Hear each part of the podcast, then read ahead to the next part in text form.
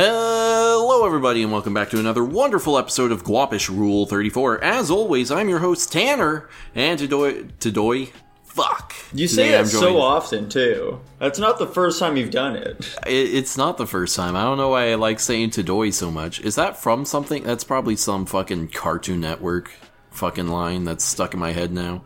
Anyways, today joining me is my very special guest, Nico. Um, I prefer you call me by my official name, Cumglob Spillionaire. Cumglob Spillionaire. Jesus Christ. Why? Uh, cause it sounds similar to Slumdog Millionaire. It does. But why would you want to even be known like that? Um, it's badass. Do we need to watch that movie sometime? Is that movie any good? That's your movie that you're picking, that's Tanner. A, that, no, I was going to say that's a spoiler for Nico's pick this week. Oh, okay.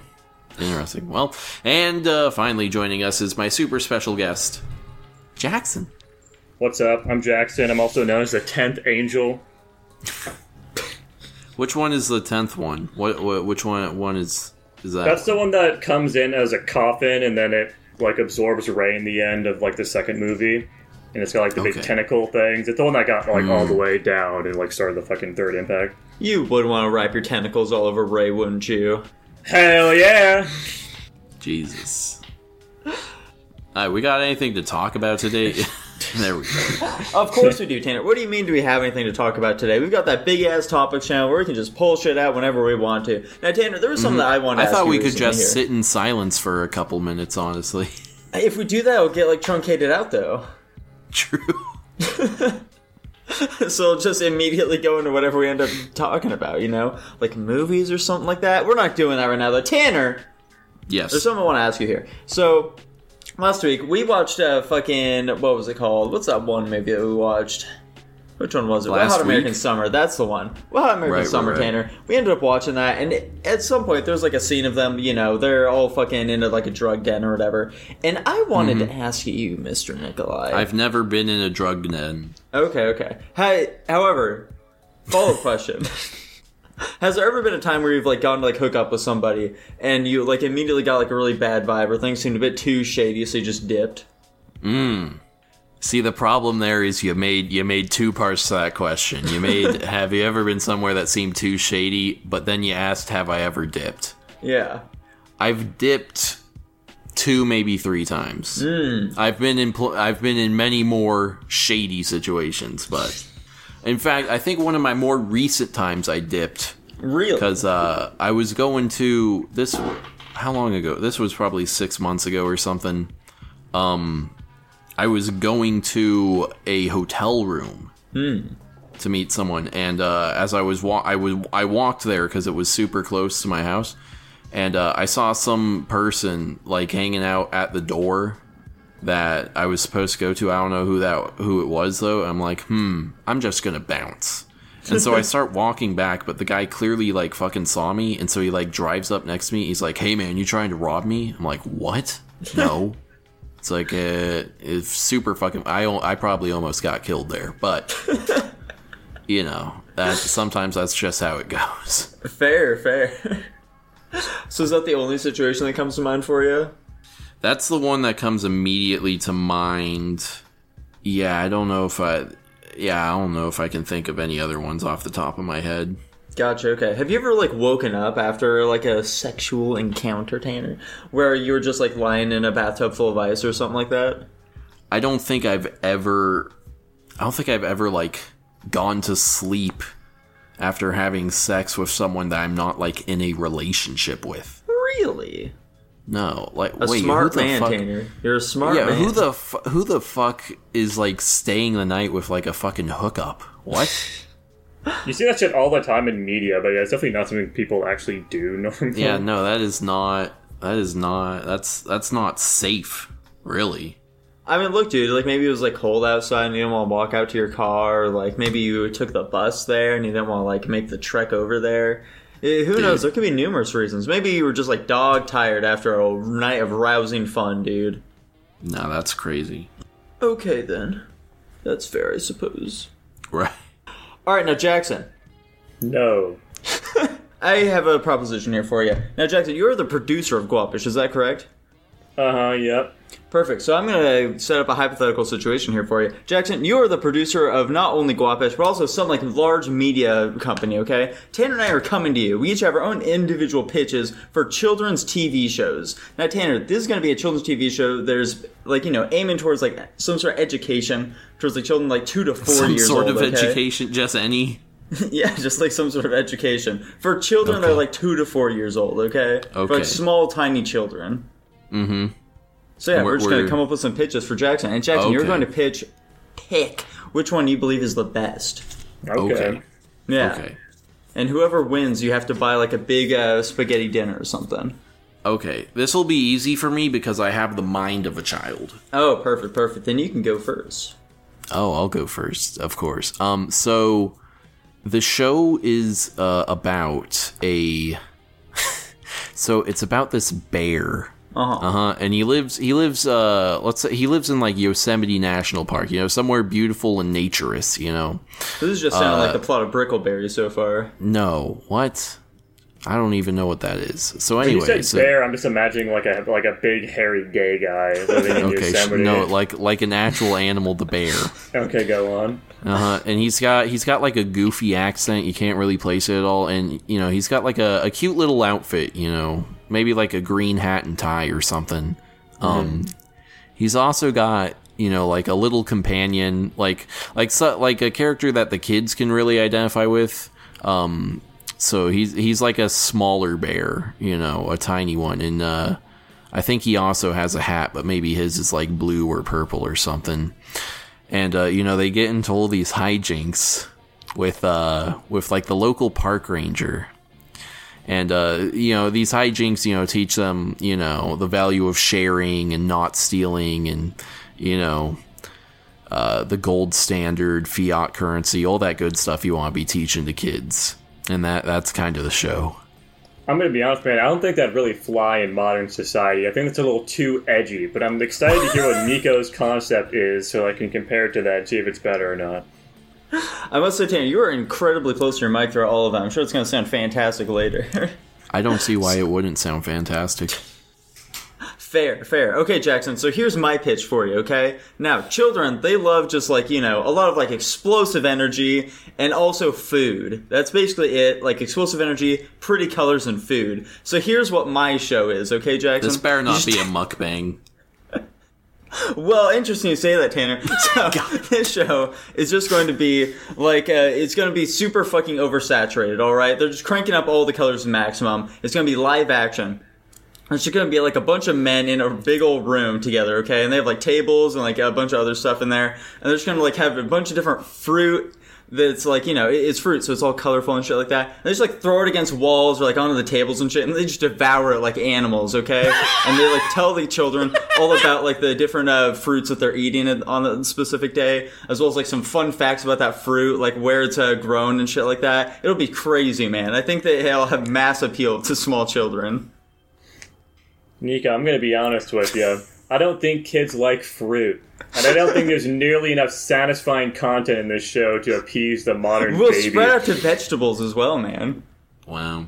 Vegetables. I think we're getting a little crazy here. I was really trying to think of, like, MrBeast branded Feastables bars you're throwing up the wall or something. Maybe there some prime energy drinks, you know. I know of two course. to four-year-olds really like their influencers, and I think we really have to mesh that with our uh, our idea here. So I think actually right. I'm going to, in fact, go with uh, Tanner's idea of Yogi Hang on, Bear. Jackson. Hang on a second here. What if we get the influencers involved, though? What if, like, they become, like, some of the men who are there, okay? They like, become you know, men? They're, like, some of the men who are on the show. They, what they, if we just, turned like, YouTubers into men? Wouldn't that be crazy? Yeah. Logan Paul, K S I, MrBeast are all on the show throwing... Throwing their branded products at the wall. They take some Bang Energy or something like that, throw it against the wall, start drinking it up from the table. I, th- I think I like this idea here. What if we, in fact, have, like, a third of the screen? Let's say, like, the right third of the screen is dedicated to, like, Subway Surfer or something. There we or, go. Like, or maybe they're, like, grating cheese or, like, cutting something really mm. satisfyingly. I think we're onto a, a real banger of an idea here, Nico. It, it feels I- like you're... It feels like you're just kind of pitching, what if we put TikTok on television? That's not quite it, Tanner, because, like, you know, th- there's definitely more to it. Okay, here, how about this? Instead of, like, the guys explaining the fruit, They're just doing all this crazy shit on screen. All the while, there's like a pleasant British man in the background telling you about this stuff. Where he's okay. like going over like the history of like how this stuff was grown and stuff like that back in Mesopotamia or whatever. Dude, I don't I don't think two to four year olds know of Mesopotamia. They're learning, Jax. That's the point of yeah, it. Yeah, exactly. I think they're learning like like one plus one and shit back then. I think you're going a little over their head. Speaking of influencers, yeah. we had two major influencer related events this week. Like what? We I know had, one of them. Uh, yeah, we had that Jake Paul versus Nate Diaz fight. I didn't see it. Who the fuck cares about that? One thing I do want to ask, though, how the fuck are the Paul brothers, bleh, brothers actually popular? Like, what do they do? I don't know anything actually about them except for, like, when they have big controversies. Mm-hmm. They're just really good at marketing themselves, I guess. Yeah, that's pretty much it. But, like, really what's their content? What do they do? They get in fights with people. Yeah, that, that's most of what they do now. They flaunt their wealth and make people want to be like them, the young, impressionable kids. Mm-hmm. With, like, ninety-five percent of their audience. Okay. Because, like, to my knowledge, like, nobody actually watches these people. They all just criticize them at all times. Yeah, no, yeah, young, no. Young kids eat that shit up. Okay. Yeah, it's the little kid. It's the same, you know, it's the same kids that are watching MrBeast, you know. Dude, Jackson watches MrBeast. I watch, like, one in every ten videos he makes, maybe. If I see a car in the thumbnail, I'm like, ooh. Ooh, car. I, the last one I watched of his was literally just because a YouTuber, or I guess like a, a channel, I guess, um, Donut Media, did like a collaboration episode with him. And I thought it was going to be a much bigger thing than it was. Like, they made a whole video. They're basically just taking two cars and we're going to send them over some like school buses. And Donut Media had to basically Um, take they had like a stock car, and then they made another car where they attached a fucking jet engine to the back of it. So they engineered like a jet engine to put on the back of this car, like a remote control system. It was like this like complicated setup and everything. And then I went and watched the MrBeast episode. It was not like prominently featured anywhere on like the marketing for this this episode at all. And it was like maybe a thirty second segment of this episode with no acknowledgement of like Donut Media at all on any part of it. I'm like, this is fucking crazy, man. It's just like, this is just funny. Some thing they're doing in like some seven minute video. This like massive project that a whole other company took care of and documented the process of. And it's just a thirty second segment on this guy's video. That's funny. Uh, the other big influencer thing is, uh, did you guys hear about that thing with Kai Cenat? No. Yeah, he had, there's like a fucking riot going on in New York City. Yeah, he caused a fucking riot because he was doing like a P S five giveaway. By the way, I've never fucking heard of this guy. He's apparently the most subscribed person on Twitch. Yeah, he blew up all of a sudden. I don't know exactly who he is or what he does. I don't know anything about him basically either. But yeah, he just kind of came out of, out of nowhere and just got a massive amount of subscribers. He's just some guy that sits in front of his camera and just talks all stream. Uh. Or like reacts to shit. Generic streamer yeah, shit. It's literally like a, I don't know. Have we really ranted about how shit Twitch is before? No, it's real bad though. It's like nine nine percent of the top streamers are just fucking reacting to YouTube videos most of the time. Yeah, it's really fucking it's really fucking garbage. Like you have that kind of shit. And then just like outside of that, like basically all streamers are really terrible. And there's no real differentiation between, like, the top streamers and the bottom ones. Like, they're all exactly the same as one another. Just some, ha- for whatever reason, have a bigger audience. Some true. of them are hotter. Some true, of them make pretty true. interesting content. They can, uh, like, fucking... Like what the fuck does X Q C do? Why is he popular? Uh, he's a funny guy, I guess. That's all I really hear. I hear people say that he's funny because he sounds retarded. And he's stupid. But yeah, there's some people that make some interesting content. Like I don't know if Ludwig, Ludwig still does it, but he did like the uh, like the game show stuff back in the day, which is pretty well produced. And I'm pretty sure that's what got him his fame. Uh, Jerma has done a bunch of like bigger events.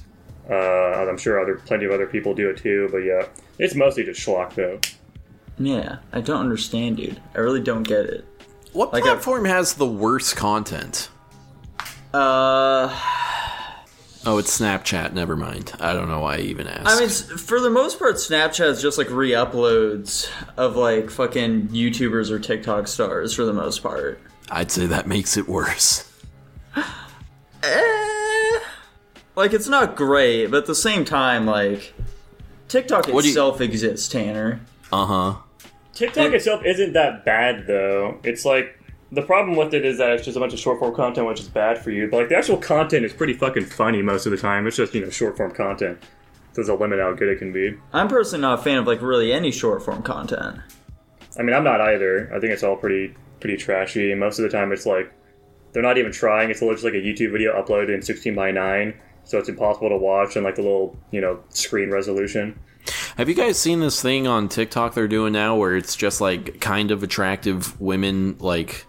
Just, just like people pay to send them emojis, and then they say what the emoji is. Yeah. Oh yeah, it's them pretending to be uh, N P Cs, is what it is. Yeah, it's they're, some, they're bas- yeah. It's some of the most deeply unhinged shit I've ever seen, and it, it truly scares me for the future of our country and world. Yeah, yeah it's, it's pretty, pretty unsettling. Foul. I'm not a big fan of that kind of shit. Who's worse, the people creating that content or the people who are enabling it by consuming it? The enablers. The people in, yeah, the enablers, one hundred percent. They wouldn't be mm. doing this in the first place if people didn't want to do it. They probably did like a one-off joke stream, joke stream, and it got fucking massive traction, so they just kept doing it. Bad news, boys. I need to shit really badly. It's a, it's breaching at this point. I gotta get going. I gotta go. Uh-oh. Uh-oh.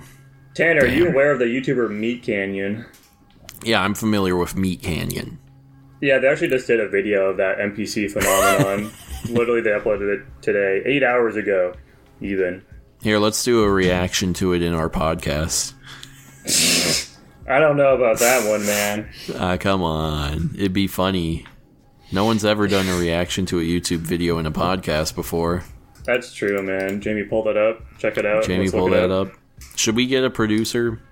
Or should, I, I guess, more accurately, I, should I we upgrade? Okay, gotcha. Then, uh, yeah, uh, Jackson, pull that up.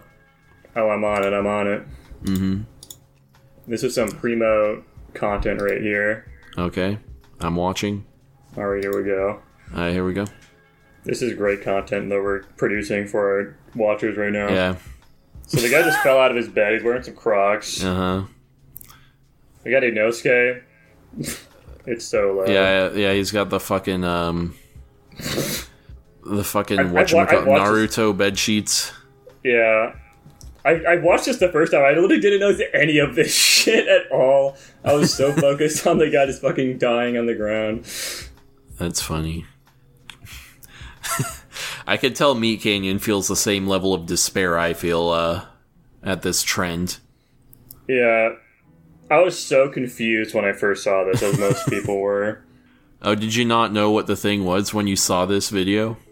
No, no, I've known about this for a couple of weeks now. I mean, like, when I just first saw a video of somebody doing the N P C thing, I was just oh, like, what the right, right, fuck right. am I looking at right now? What is happening? Yeah. Wait, do they yeah. do they even make money doing that, or is it... They like, do. How are they making... Yeah. This is the only one I noticed, the fucking power sitting on the toilet model. That's yeah. the only thing I noticed. Uh, yeah, no, they make money. Basically, all of those, like, little emoji things they're sending cost money. You, like, buy TikTok coins or something, and then you can, Dude, no you know, send a certain amount of those, and then they get a cut of that. It could be a pretty significant amount, too. Like, they said they made, like, a couple, like, thousand, a couple thousand dollars a stream sometimes. That's so fucking... What should, what can we do that's kind of like that to make money? Or are we not hot enough to do that? We're definitely not hot enough to do that. A big Is reason only... why they make them... It's just women. It's just, like, attractive. I saw one guy who was, like, making a tower out of nuts, and, like, if people paid him enough, he would knock it down, and he just kept going until he built it. Yeah, I've seen that. I've seen somebody have a live stream where they're just, like, adding to a counter or something, and they're just fake being really mad if somebody, like, pays to have them reset it. Like, they're just, like, clicking, like, just spamming on a tablet or something, and then somebody does a reaction. Like, oh, damn it, I gotta go down again. I'm never gonna get done with this. And they're just, like, faking out the whole fucking stream. Oh, yeah, I'm getting so close to this goal. Oh, you got me ruined now. I'm never gonna get done. And they're doing out the whole fucking stream. Who is wa- like, who is watching four-year-olds with access to their parents' credit cards? Like, It, it, it must be. It's absolutely fucking brain-numbing content. It makes no sense. Here's my version of this I think we could do. Let's let's get people to pay us emojis to do, like, push-ups and crunches and sit-ups, and we'll we'll see how that works. Hmm? Or we could just hurt ourselves. I don't think we're hot enough, man. What if it's you you and me on a stream, and we're like, okay, uh, send this emoji for ten dollars, and I will punch him as hard as I can in the stomach, and, or send this emoji... and, uh, you know, he'll punch me as hard as he can in the stomach. Can we make some money that way? I mean, maybe. I don't think they'd let us because we'd probably get banned for breaking the T O S for, like, you know, trying to, like, you know, incite violence. But, you what? know. It's I not mean, you're, you're, you're paying somebody to physically assault somebody else. Well, yeah. We just have to ha- be a small enough account that no one notices that shit, you know? Yeah, they have to right. ignore us. Can we create an A I, like, actual N P C woman to do this shit? Well, maybe. Speaking How difficult of A I, would it be act- to craft that? Okay. Speaking of, like, yeah, like a fucking A I thing, my brother is in, like, a weird mood right now because he's also unemployed, and he's been trying to find various ways of making money in this time. Mm-hmm. Um, and one of his ideas, a lot of his ideas are based around, like, in, not, like, being an influencer, but, like, making content on, like, TikTok or something.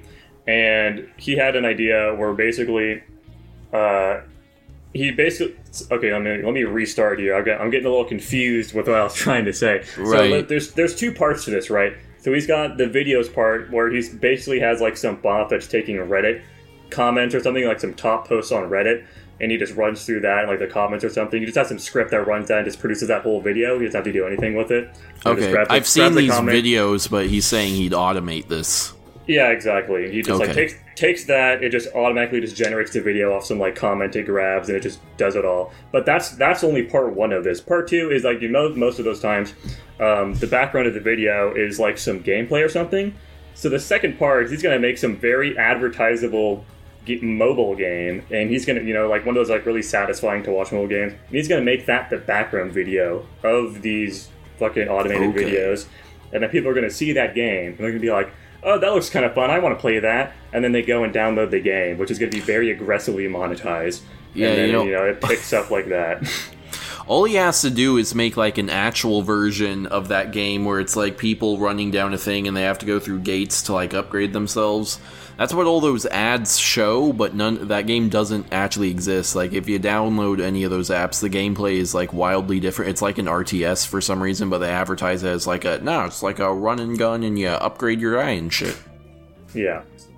Honestly, I think it's a pretty solid idea. I, I have the technical skill to do all of that, and I'm almost tempted to fucking do something like that because I've got nothing better to do. You uh, should do it, man. You yeah, could make a great, like, fucking dipshit noble, noble dipshit mobile game. Yeah, it's possible. The problem is I don't know how to publish on Apple without having an iOS device. I mean, I do. I have an iPhone, but I'm pretty sure you need, like, a fucking Mac computer to be able to publish compiled code to the iOS Apple Store. I don't There's probably know. a way around it. You I, could, would, like, I would hope so. You could, like, spoof Mac O S on your P C or some shit. Yeah, there's a thing called Hackintosh where you can basically just, like, take the, the Macintosh operating system and put it on just any other computer. It's a really fucking stupid, complicated process, I'm pretty sure. Uh, but you can do it.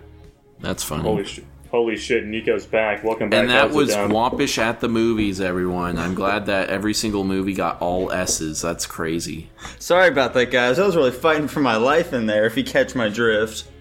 I do catch your drift.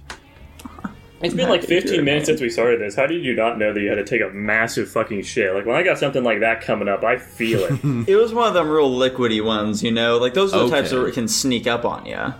Mm. Yeah, it pounced on you out of nowhere. Exactly, you gotta be careful of them. Tanner, well, what, what, yeah, what What now? I don't know what you guys were just talking about. I don't know where to transition from here. Uh, honestly, to be honest, we kind of reached the conclusion of our conversation when you sat down. Well, yeah, goddamn. I guess I have just perfect timing, you know? I have perfect timing. Yeah, exactly. Well, if that's the case, so, Guapish is uh, growing ever bigger every single day, okay? Lately, we've started uh, getting to around, like, thirty viewers an episode, okay? That's pretty wow, big. Wow, on That's YouTube? Yeah, exactly. I remember a time in which we'd only have like twenty views an episode, man, but thirty? Yeah, last week. Yeah, exactly. So, my big question for you, Tanner, when we get big and famous, assuming that you're a single man, would you ever be okay with dating a fan? Honestly, in my position, uh, I think I'd have to be. If I ever want to stand a chance of meeting love, Uh, fucking yeah, I'll, I'll, I'll date a fan of mine. What if they're sixteen? Why are you taking so long to respond? Well, I'm laughing, okay? Shut the fuck up. You know, obviously I'll be like, you know, uh, no. Let me see your I D real quick. Yeah, let me see your I D, but hit me up when you're eight. I mean... mm. What well, level we'll of interaction... We'll keep in close contact until we get... Yeah, no, ten. Like, what level of interaction uh, is appropriate in that? Do you have to say, well, since you've uh, attempted to interact with me at sixteen, I have to write you off forever? Or can you just be like, maybe, you know, hit me up in a couple years, and then if you don't have any contact beyond that, are you safe? I think the whole idea behind all of this is pretty pretty fucked up in the first place. I think if you find out there's a fan and they're sixteen, they're trying to contact you in that sort of way, you should just immediately block them and cut contact.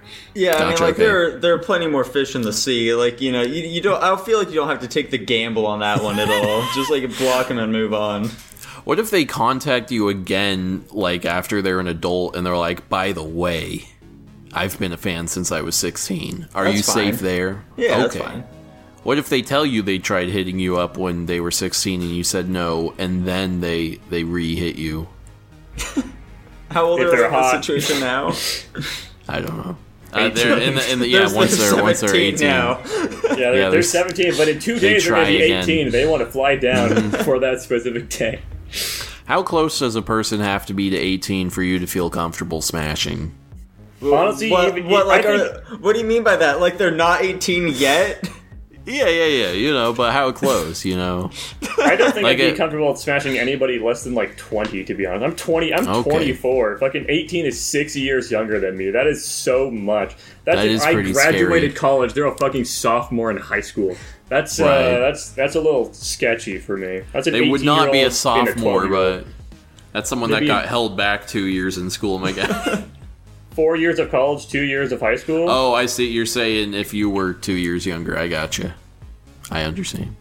That is crazy. That was fucking six years ago. Jesus, we're getting so fucking old, dude. We're getting to yeah, be man, old we, men. We... Back to the root of the question, though. The initial one, and not this perverted one that you've contorted it into, Tanner. How about contorted. You, Jackson? As I said, I don't really... think I'd even date anybody even close to eighteen. I, that that was I not think, the initial question. What was it? What the fuck was the initial question then? Would you just date a fan? Oh, that. Okay, I, I I forgot about that question entirely. That's why I had to circle back to it. I'm glad you should have reiterated it. I was not not paying attention. Um, I mean, I definitely, I mean, I would definitely err on the side of no, unless it seemed like they were very genuine and not just like because they're a fan, which really. You know, sours things just because, you know, it's kind of muddied whether or not they actually like you or if they're just doing it because of, you know, adoration as a fan. Mm-hmm. Um, so I definitely would lean towards no unless I had, like, overwhelming evidence that they're actually being serious about it. And I actually felt something towards them, I guess. How would you even tell, though? Okay. It's interesting you didn't bring up the idea of, like, power dynamics or anything like that there. I mean, that, that's what I was trying to say. Well, not, like, specifically from my end, but mostly just, like, if they're they're looking at me from the wrong context. They're not looking at me as, like, a person they want to, like, be with. They're looking at me as, like, some creator that they, that they like watching or something. I think that's different. Listen, man, power dynamics is such horseshit, such made-up nonsense. Yeah. I am, I am six foot one and two hundred fifty pounds. There is not a woman on earth I do not have a power dynamic over, okay? So, like, you know, what the... Oh, shut up. I think it's mostly about the position they're in rather than the actual, like, physical capabilities of the person. Like, if you're like a, if you're like a fucking major celebrity, there's a massive power dynamic over some fucking girl that you're dating just for the fact that you have, like, a lot more leverage than she does. Sure, but, you know, at the end of the day, we're all animals, and it's the law of the jungle, and the physicality matters way more than fucking what job you got. Lies. Lies, Tanner. Lies. You're just coping right now. I'm going to kill a C E O just to prove you wrong. I think no, that ans- that question is the easiest choice just because I think the chances of them being fucking crazy um, are astronomically higher than a normal woman if they're like seeking Especially out if the, they're our fan. Yeah, they're seeking out the attention of some fucking podcasters. Unhinged behavior. Yeah. I wouldn't mind it at all personally. Yeah, we, we should we, pervert. We should find a, a female we can regularly have on here. We got too oh, many guy go. friends. True, but women true. aren't funny, so like, what the fuck are we supposed to do? That does make things a little difficult, but at the same time, it's not like we always have funny guests on. It's not like we're always funny either, Tanner. You silly Fair guy. Enough. We're always making each other laugh. Fair enough. Sometimes. Has wow. a woman ever made you laugh, though, Tanner? Has a woman ever made me laugh? Hmm. I've laughed at women before. Uh-huh. I don't know if there... Like, I don't know if there's ever been a time where, like, it's... You know, it's been unexpected and not me being like, okay, the the correct thing to do in this scenario is to laugh. I'm going to say, yeah, a woman has probably made me laugh before. Okay, there you go. I mean, you watch, like, a ton of comedians, Tanner. Surely you've uh, listened to, like, some female I don't watch any female like, ones. What? I think, uh... yeah, I don't know if I've ever seen, like, a full comedy special by a female comedian. Really? No, I don't think so. That's honestly shocking, considering how much Like, who's a, a good one? Huh, I mean, like, I don't know off the top of my head here, man. Right. I'm personally yeah. not like a, I'm personally not a big comedian guy as is, so like. Uh-huh. Yeah, I don't watch a ton of stand-up, so I couldn't really tell you. Whenever Joe Rogan has a comedian on his uh, episodes, I just skip them. It's very strange. Yeah, I, never, I never really got the comedy thing. Like, uh, when you I was don't, a kid... Wait, wait, wait, wait, wait, wait, wait, wait, wait, wait, wait. You don't get comedy? No, like the stand-up comedy is what I meant to say. Like, uh, when I was a kid, fucking one of the friends I used to go over to all the goddamn time, it's like half the time I went over there, he just had some comedy shit playing the whole time, like just some stand-up comedy the whole time. Like, I don't understand this. I don't really get it. I'm not a big fan of stand-up comedy. I went to, like, one live show before, and it was okay. I just, it's just not for me. Do you remember which Whose comic show was it was? It? Yeah. No, it was just some one. I don't even know. It was definitely not some local one. It was just some dude that came to uh, my college at some point. I don't know who the fuck it was. That's probably why. Like, the only comedians who will go to colleges nowadays are, like, super safe ones who don't say anything offensive whatsoever. No, he was mm-hmm. definitely pretty offensive. What? That's what insane. Did he say? Uh, he was some black guy talking about his upbringing. Oh. Well, that's why. There we go. We solved the mystery. And then before him was actually a woman, but she did, like, the pre-show. Honestly, I think the woman was funnier than the guy in the pre-show as well, which is pretty fucked up. Oh. Why is that fucked up? More, not because she's a woman, but because the pre-show I thought was funnier than the actual comic. Okay, right. There. I really want to know who this fucking guy was. It was Yo, look it up, man. How would I look it up? How would I find this information, though? It was probably in, like, twenty twenty. You can look up a comic that came to Oregon State in, like, twenty twenty. I don't know exactly what year. Honestly, it may have okay. been earlier than that, too. Maybe it was, like, twenty nineteen. Like I There's said, some... it was probably Trevor Noah. I don't think it was Trevor Noah. I don't think oh. it was. He, w- he was already on The Tonight Show, wasn't he? Oh, he was. He was. Then they kicked him off because he just wasn't very funny. True. I don't know what happened. I thought he was funny when he first came out, but then... I don't know, he got on that show and it's like, what the fuck? When he first came out? Yeah. Speaking of coming out, there's something I need to tell you later, Tanner. Okay. Shut the fuck up, you stupid bitch. What? He's, fucking... com- he's coming out as straight. Why are you putting him down? You fucking dipshit. I'm finally ready to embrace my current sexuality. But to answer your question before, Nico, uh, yes, definitely. Yes, definitely? Thank God. I don't remember what question you're currently answering, but thank God. You'll, you'll figure it out when you're watching this episode. It's a fun little Easter egg you can find when you're uh, watching this again. Alright, now in the meantime, while Tanner's looking that shit up, I guess. So, here's one thing I've noticed recently with a lot of YouTubers, okay? So, they've been starting to, like, create their own products, okay? Like, mm. I'll see YouTubers who will, like, start their own clothing lines. A really popular thing is, like, little bootcamp musicians or something like that, you know, like SoundCloud rappers or some bullshit, you know?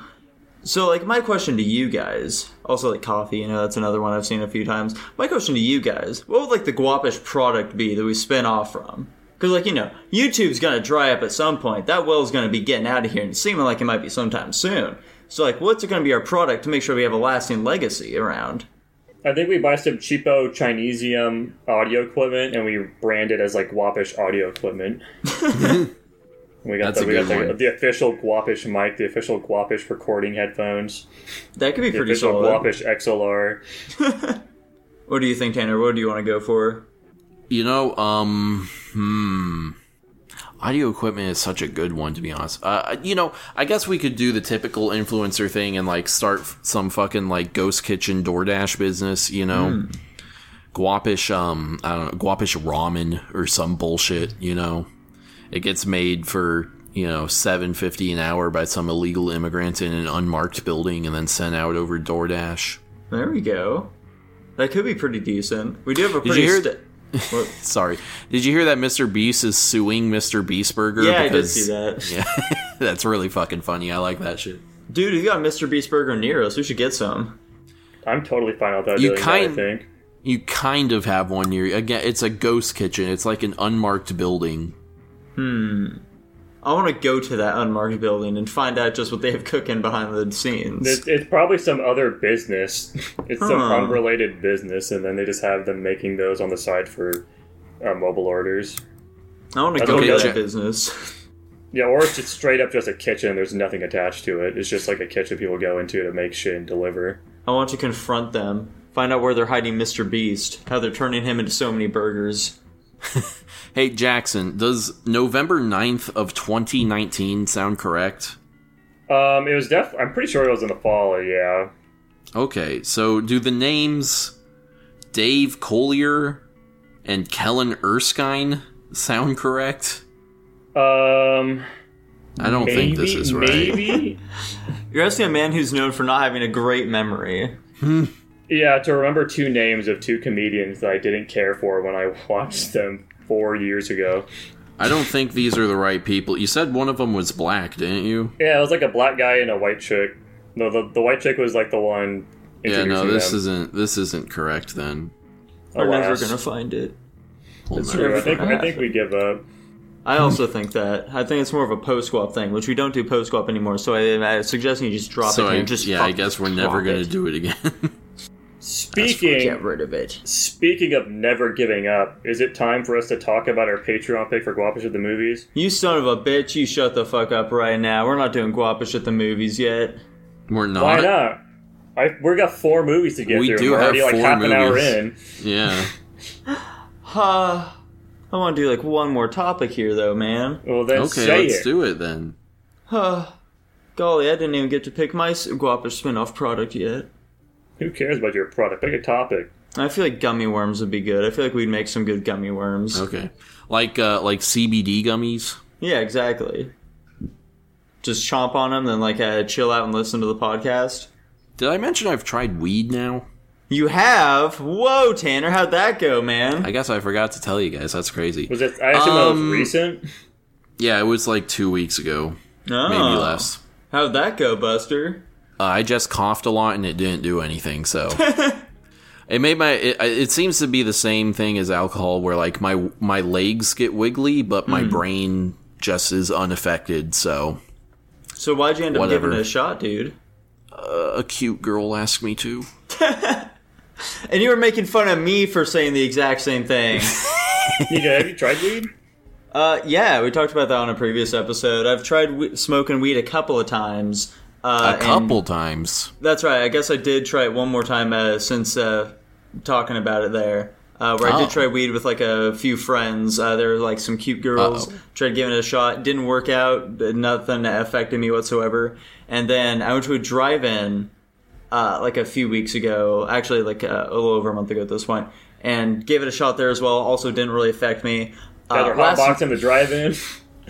Uh, last night I also tried smoking weed again. Uh, this one was uh, supposedly a much more powerful blunt.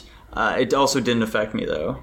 I can't believe you didn't tell me you tried it when you you, you said that she fucking smokes weed. You mentioned that, and then you didn't tell me that you also attempted to try it. Then leaving you leaving out the important details of things I care about. I mean, the drive-in was a different girl, so like. I know exactly what you were talking about for all these instances. Oh, okay, perfect. I don't think you actually do, but like... Maybe not Maybe not the first one, but like the next two. I definitely we'll know. Get down to the sticky icky at some point there. We'll find out just how much you truly know, Jackson. That'll be on the Jackson okay. quiz. Hmm. When are you going to do that, man? You've been talking up this Jackson quiz for years. It's just so hard, man. It's so hard.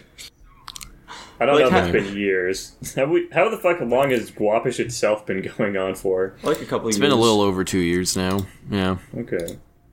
I'm going to be honest, you guys, uh, I think my internet dropped out for most of that thing that Nico was saying, so I did not hear jack shit. That's totally fine. I assumed that was the case because you were just like sitting still the entire time. He was, with a goofy really expression on your face. He was really killing it on that thing where he just tried to like stop mid-sentence and just right. stare off. I think uh, I think I heard you said you tried it a couple times. You like did add dry. I tried it three in. times now, and it didn't work. Okay, I get. I mean, just stop doing it then, right? Yeah, the girl who I was with last night and gave it a shot with, uh, she said that okay, we're just gonna buckle down. We're just gonna have an edible. That way, you can't fuck it up with your shitty breathing anymore. Okay. Yeah. So we'll see if that ends up happening. Okay. Is this the girl? We're not delving too far into that, Tanner. Okay. Well. But in the meantime, something we are going to be delving pretty far into is Guapish at the Movies.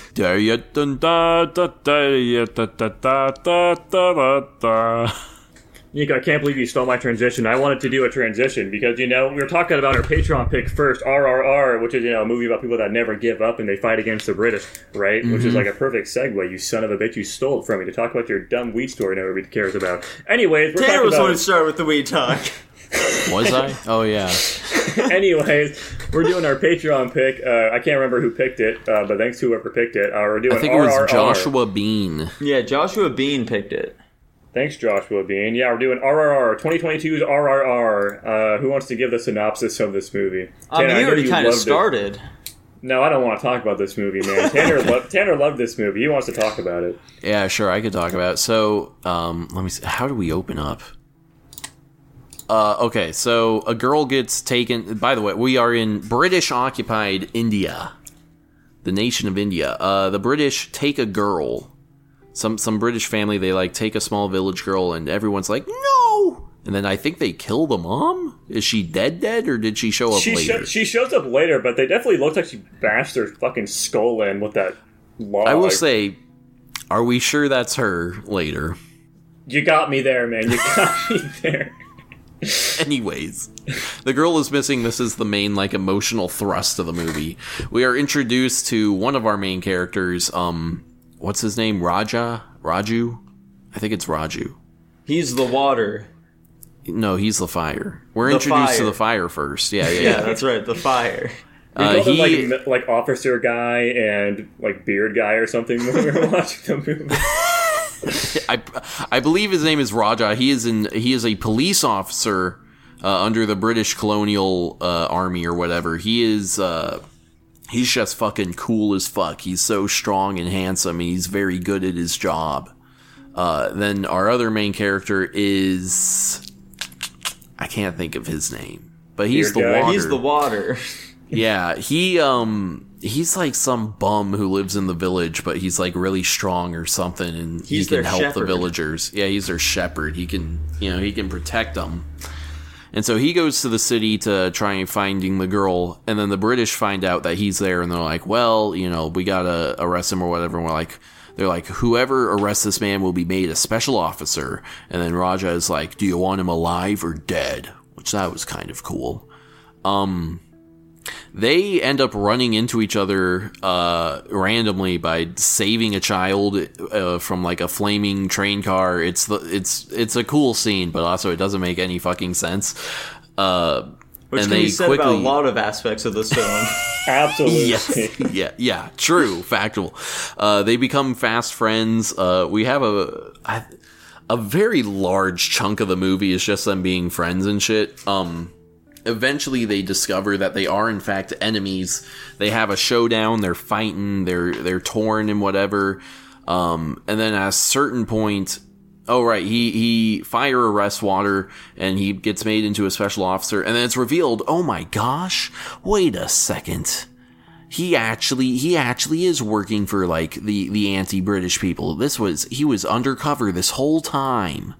And then he goes and saves his friend from prison, and he arms the people, and they fight the British. And then uh, I think at the end of the movie, the British are kicked out of India forever.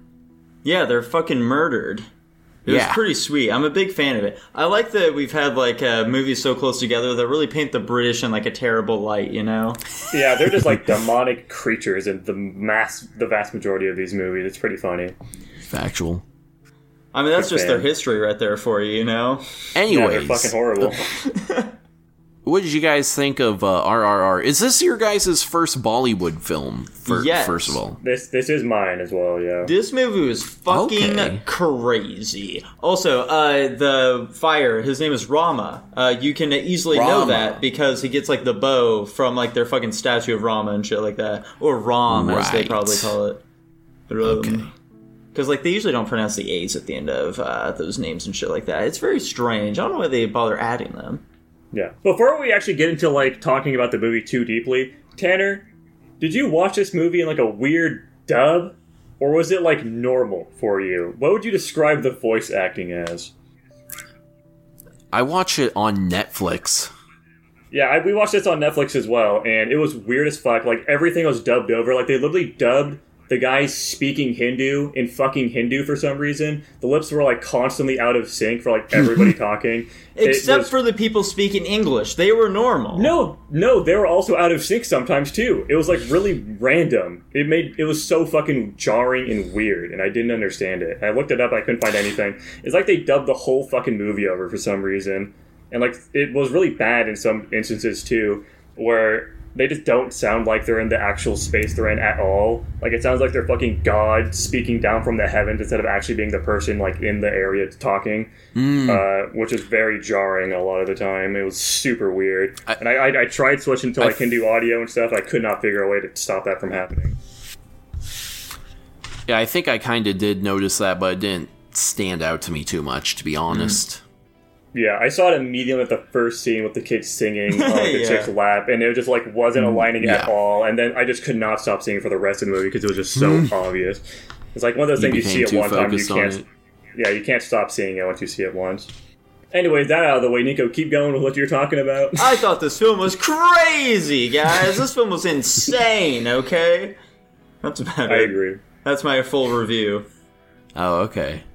Yeah, I think. This movie was fun to watch for the most part, but it's really hard to give it an accurate rating just because it doesn't take itself seriously in half the scenes, and then the other half, it takes itself very seriously. There are some major tonal issues with this movie, and it really takes it out of it because, like, the fucking action scenes where, like, they got a bunch of animals going around fucking brown people, and they're like, picking each other up and throwing them and shit like they're fucking anime characters.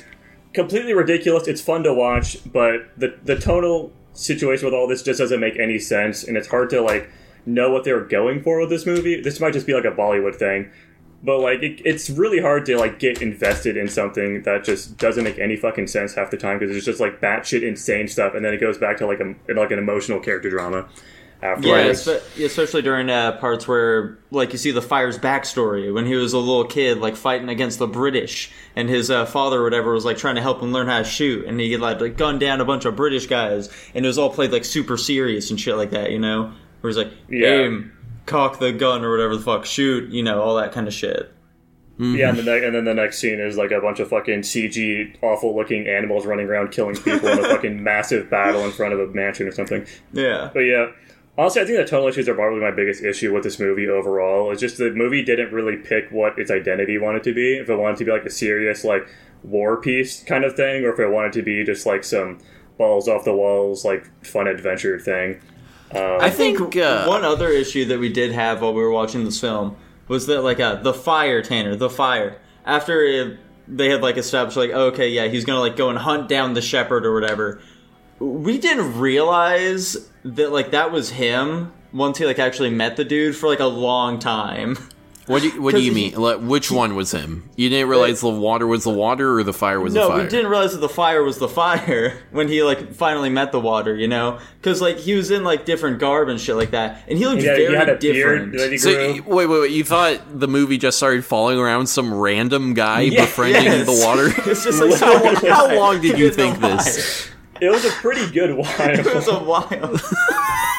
Speaking of the fire and the water, I'm just gonna too, say that's not the movie's fault. That is on no, you guys. No, we're a little, we're a little retarded. Uh, everyone, when you realize it, though, he, lot, he, has, he adds a beard. Yes, yeah, he, he, it but, looked uh, like he gained like twenty pounds as well, or something, man. Hmm. Like he looked yeah. very different.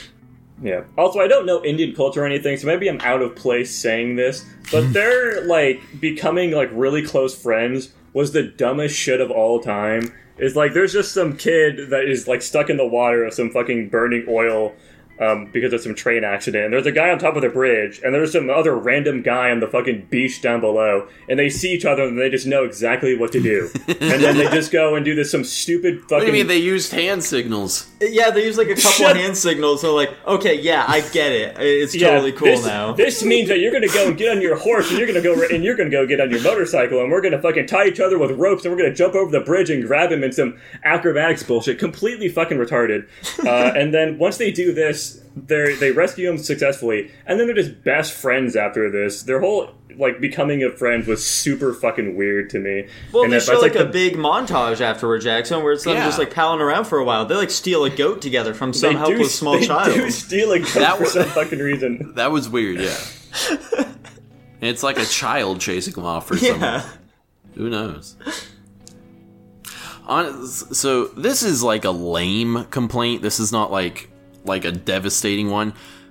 I, I kind of would be interested in seeing what a version of this movie where the fire doesn't turn out to be like a secret agent is like, because I, I find that a more like sort of dramatically compelling thing where it legitimately is, no, this guy actually kind of believes in like British rule or whatever, even though he's Indian, you know? Mm. Mm-hmm. It seems a bit, I mean, obviously, you know, this movie was made for Indian audiences, so like it's obviously way more um, engaging for them. That's like, no, he was a secret agent, and he's on our side or whatever. But as a white man watching this, I'm like, well, I kind of like the uh, the enemies friends angle a bit better. Mm. Yeah, this also might be another thing I'm totally out of place with. Like, I guess I'll mention now because of the the white man thing. Uh, I what mentioned this man? When we were watching the movie, but it was like the dance scene, right? And there was the two the two Indian guys, and they're getting trashed on by this like just this random white dude. And then they start fucking, you know, busting a move. And then suddenly all the white chicks are just like totally on the side of these two fucking Indian guys. And then all the yeah. white guys are like, I fucking hate these things. What?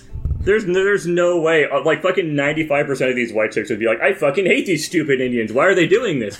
But they're all like super on their side, which was like, this like dance. It's like, is this like some fucking like fantasy shit? Like the Indians were putting in, it's like, some, like they they like the white chicks, so they're gonna make them all super uh, super into them because right. they're so cool.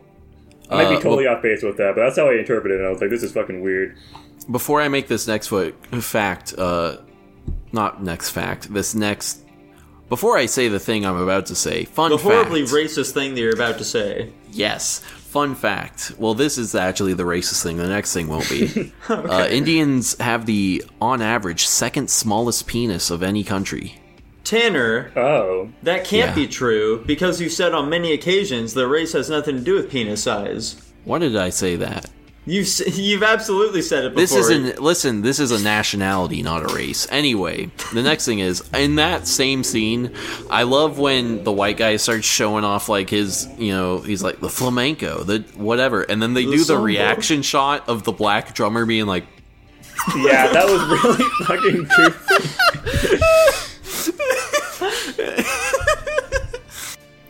fucking goofy." uh uh. Yeah, that fucking cracked me. And then they, you know, they start doing their drum thing, and the black guy's like, "Whoa, eh, we're so doing, cool. a, we're doing a thing," or whatever the fuck. You know? Yeah, that was fucking funny. Let Speaking of the white women, though, that main lady was pretty cute. Okay, that's about it. Okay. I, speaking of that main chick, I think it's really funny that like we know the fucking the water. Doesn't speak English, but like they're like constantly hanging out and doing all this shit, and she's constantly just speaking in English to him. He's got no fucking clue what this chick's saying, and she's just yeah. constantly talking to him in English. This is so weird. Like it, I, I don't know if maybe that's like a dub issue or something, but it was so strange. Like they're like going I mean, out yeah, like they a date basically. They didn't dub it very intelligently because usually in dubs like. um You know, you do have them speaking English the whole time, but then, like, when there is supposed to be some sort of communication error, you usually do start defaulting back to whatever their actual language be, would be. But yeah, they're they're just having him speak English and then be confused at her speaking English back to him. yeah. Yeah. Also, it was very weird. Funny how he's just constantly saying, "Please let me come to your home." yeah, I want to go to your home. Please let me come to your home. Yes, okay, I'll definitely let some random Indian guy I met on the street come to my fucking house and have tea with me. Makes sense. But she did. She did. Yeah, I've got like two closing thoughts. I think that this movie really goes out of its way to try to like make some like cool shots. Like, um, and they definitely have a ton of symbolism in this movie with, like, the fire and the water theme. Specifically, like, obviously when they're first meeting, you've got literally the fire on the fucking water when they're saving the kid. um, they got the shot of, like, the guy burning a tire and then throwing it, and then you see the guy walking in between the tire. They've got a lot of scenes like that where they're, like, trying to make these cool shots and they're going out of their way to, like, be pretty creative with their cinematography, and I I can appreciate that. Yeah, definitely. But also, that was pretty cool. Movie, This movie's way too fucking long. It definitely yeah. meanders a lot after they do the reveal of the guy of the fire is like actually on the side of the Indians. Um, yeah, it, it really, it really would have benefited from like a much tighter script and like yeah. just how like, long was how long was the like the sequence of showing the fire's like whole background as a child? So fucking yeah, it long, was like man. at least half an hour. it was. It, it was yeah. That whole scene was completely retarded as well. Like, we got this massive group of British soldiers surrounding the village, and this the dude's dad got shot in front of them, and then he's like, okay, son, go to the exact same area. I just got fucking shot, and take my place, and start shooting them. Like, they're not just going to immediately shoot the kid in the same way again. Mm, Su- no, listen, super- man, he's lower to the ground. He's a smaller target. Anyways, they also, like, don't have grenades or anything, or, like, any sort of, like... I don't you know, know if they would. Shooting. They were eventually tactical had grenades and, like, back then. Dude, grenades were invented like a really long time ago. Those were from like the fucking medieval era. Yeah. Okay. Yeah. Or like any, when were they really widespread though? Like when that's were a, grenades something question. that I, that a, sure. that a officer like what when were grenades a thing that like a military member would just be carrying on their person though? Unclear. That is. I mean, I would like imagine this, they probably have, like, some sort of, like, artillery. Not artillery, maybe, but, like, you know... They'd have cannons, like, sure. Yeah, something like that. Also, I mean, if they're like, taking out a whole fucking village, you think they'd have more than just, like, like, like a gang of dudes coming in with their guns blazing. That was a little, you know... Well, I don't think they were expecting much resistance, you know? That's yeah, like, fair. they I mean, didn't They, they shouldn't guns. have had guns. Yeah. Hmm. Anyways, any final thoughts? Overall, for me, I feel like it was very entertaining. You know, yeah, I thought it was a very commendable cinematic adventure for the most part. I thought it was, like, really silly. I thought a lot of it was very creative. Uh, I just thought it was too long. Uh, could have done better with a much tighter script. That was about it, though. Something I appreciate... Something I appreciate about Bollywood is that they don't care about themes or messages or morals. I definitely feel like they did in this. They're just yeah, trying to wrong. make an entertaining product, you know? They're just they trying to have movie fun. To spiel about. Yeah, they, they definitely just tried to have fun that? This movie. This is like some crazy power fantasy shit with the fucking guys becoming like superheroes at the very end, doing all these insane maneuvers that just make no sense, like picking yeah. up a fucking motorcycle and throwing yeah. it. Those things are so heavy. Like they just sweet. like completely throw all tension out the window because these people are just straight up fucking superheroes. Yeah, and basically like like machine gun firing a fucking bow and arrow, and yeah, I like that. Accuracy. I like that extended scene of where like one of them is the arms and the other is the legs. That was fucking. Yeah. That, that shit was awesome. I loved that. Or them like knocking the guys into the water for the other dude to fucking drown him in the final scene. Yeah, that shit was great. Anyways, and the musical numbers are good. I, I like the dancing and shit. That I was disagree. Fun. Okay, I thought, I thought that shit went on for way too long. The last one was really fucking long. Yeah, but there's like the literally the final dance scene before like the movie starts to end. And Nico and I watched the whole thing. We're just sitting there like, when's this going to end? It's, it's like a whole music video we're watching. Yeah, there's like showing like a random, I'm assuming very famous historical Indian figures in the background and shit like that. All the while they're like waving Indian flags everywhere. Yeah, I, I'm pretty sure this movie is like kind of a, almost an attempt at historical revisionism where they make out sort of the independence movement to be more, let's say, uh, more violent than it actually was. Yeah. Although maybe I don't, I, maybe the version of history we learn is inaccurate because, you know, the way we learn it is... Yeah, the way we learn about it is that, like, you know, Gandhi through nonviolence uh, is basically what made it so that the British eventually pulled out. Like, we don't ever hear about any sort of violent uh, uprisings against the British in India. Yeah, but, like, Gandhi sucked ass and fuck that guy. Tanner, what's your rating for this film? I'm going to give it an S minus. S minus, holy shit. It's pretty crazy. Yeah. I'm giving it a drastically different rating than an S minus out of C plus. I think Jeez. I think this movie had a lot of wow. things going for it, but it also had a massive amount of things really pulling it back for me to being just a a slightly above average watching experience. I don't think it was very entertaining to watch, but yeah, the the whole tonal issues made it really hard to like actually, because I have to basically pick a side. If I'm looking at this movie just from like some goofy action flick, or if I'm looking at this from like an actual like war piece. I looked at it from the you know the intention of like a war piece, because it kind of seemed like what they were going for, um, mm. at least at, at least at the start. Like in my opinion, I think like more than half of the movie was centered towards like being like a serious film.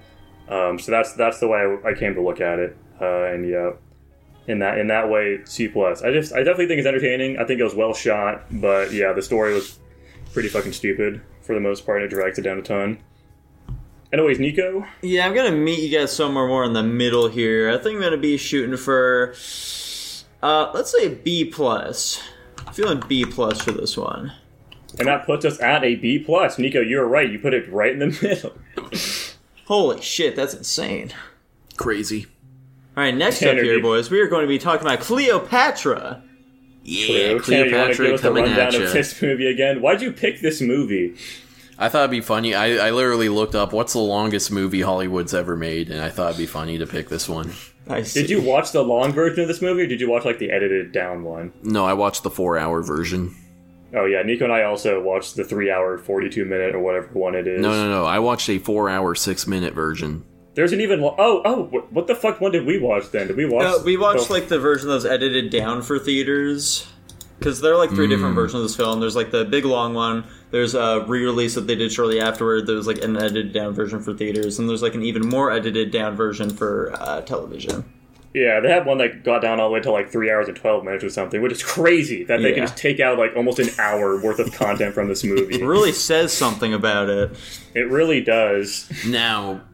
Yeah, so I watched it on, you know, H B O Max, which had the, the full four-hour version. Um... This movie is is roughly a historical piece. Uh, honestly, some of the, so a lot of the big stroke plot points actually match history pretty closely. They just embellish it a bit. Um, mm-hmm. We we join our heroes at the end of a battle. It's like the end of the Roman Civil War, where Julius Caesar was finally seizing total control over Rome. And he, he finds out that the main leader of sort of the rebel factions has fled to Egypt. And so Julius Caesar goes to Egypt, and they find out, you know, things are kind of fucky-wucky in Egypt. He was like, huh? We left uh, we left uh, this brother and sister in control of Egypt, and now only a brother is here. And he's like, the sister is gone. And uh, the brother's like, well, you know, she died in the desert, but, you know, I'm king now, or whatever the fuck. He's like, hmm. Um, so Julius Caesar is hanging out there. Uh, Cleopatra sneaks into his room, and she's like, my brother is a fucking asshole. Kill him. And he's like, well...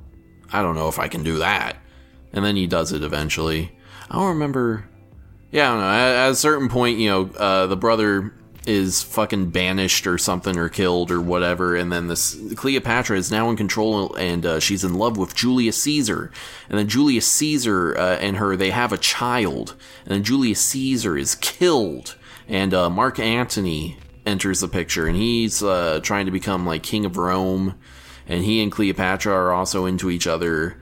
And then uh, fucking what's-his-face from the Roman Senate, he's like, this is a, enough. You're, she's a fucking whore. I'm going to kill her. And uh, then they fight, and then she and him die. And uh, the end.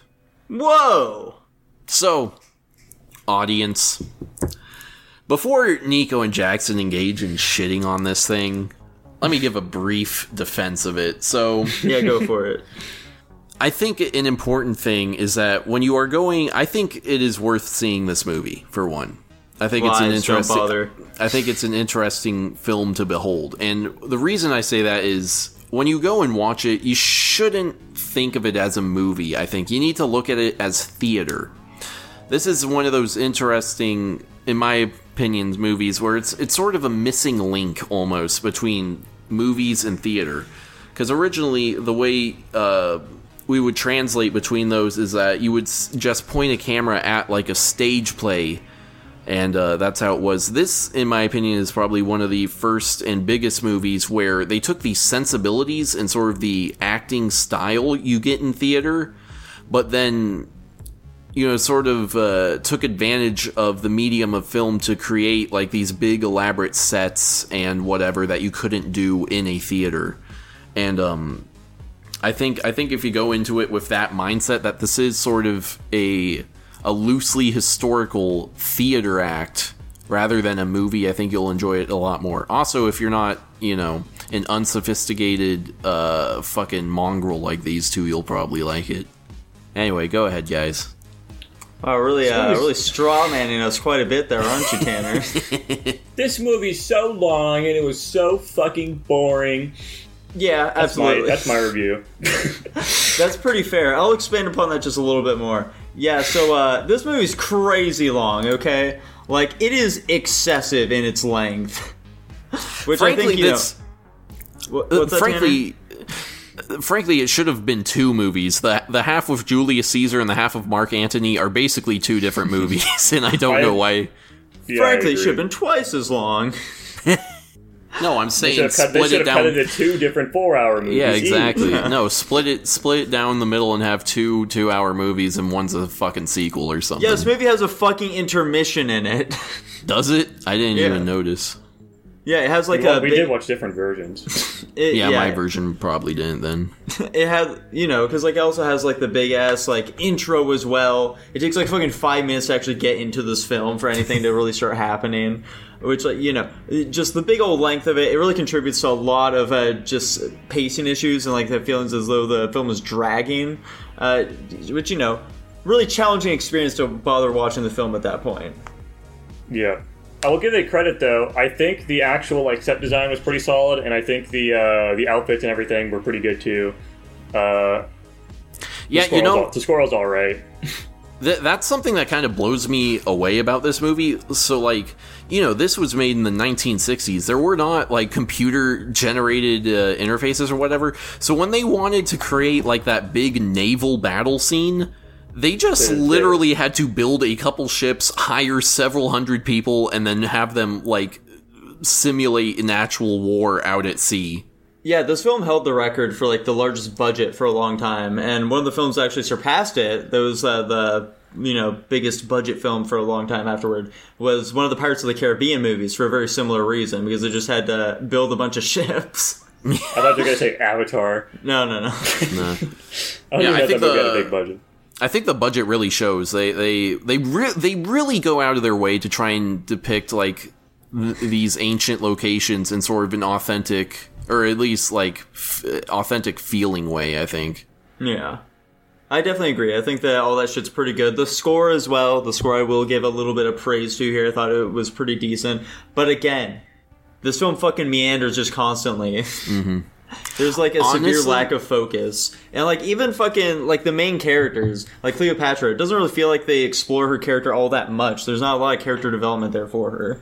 I was going to say, I think one of my biggest problems is that I think they didn't do Cleopatra very well, especially since, like, it's named after her. Yeah. I feel like, because, like, I think what they're going for is it's like, oh, look, she's, like, manipulating all these powerful Roman men, and she's, mm-hmm. like...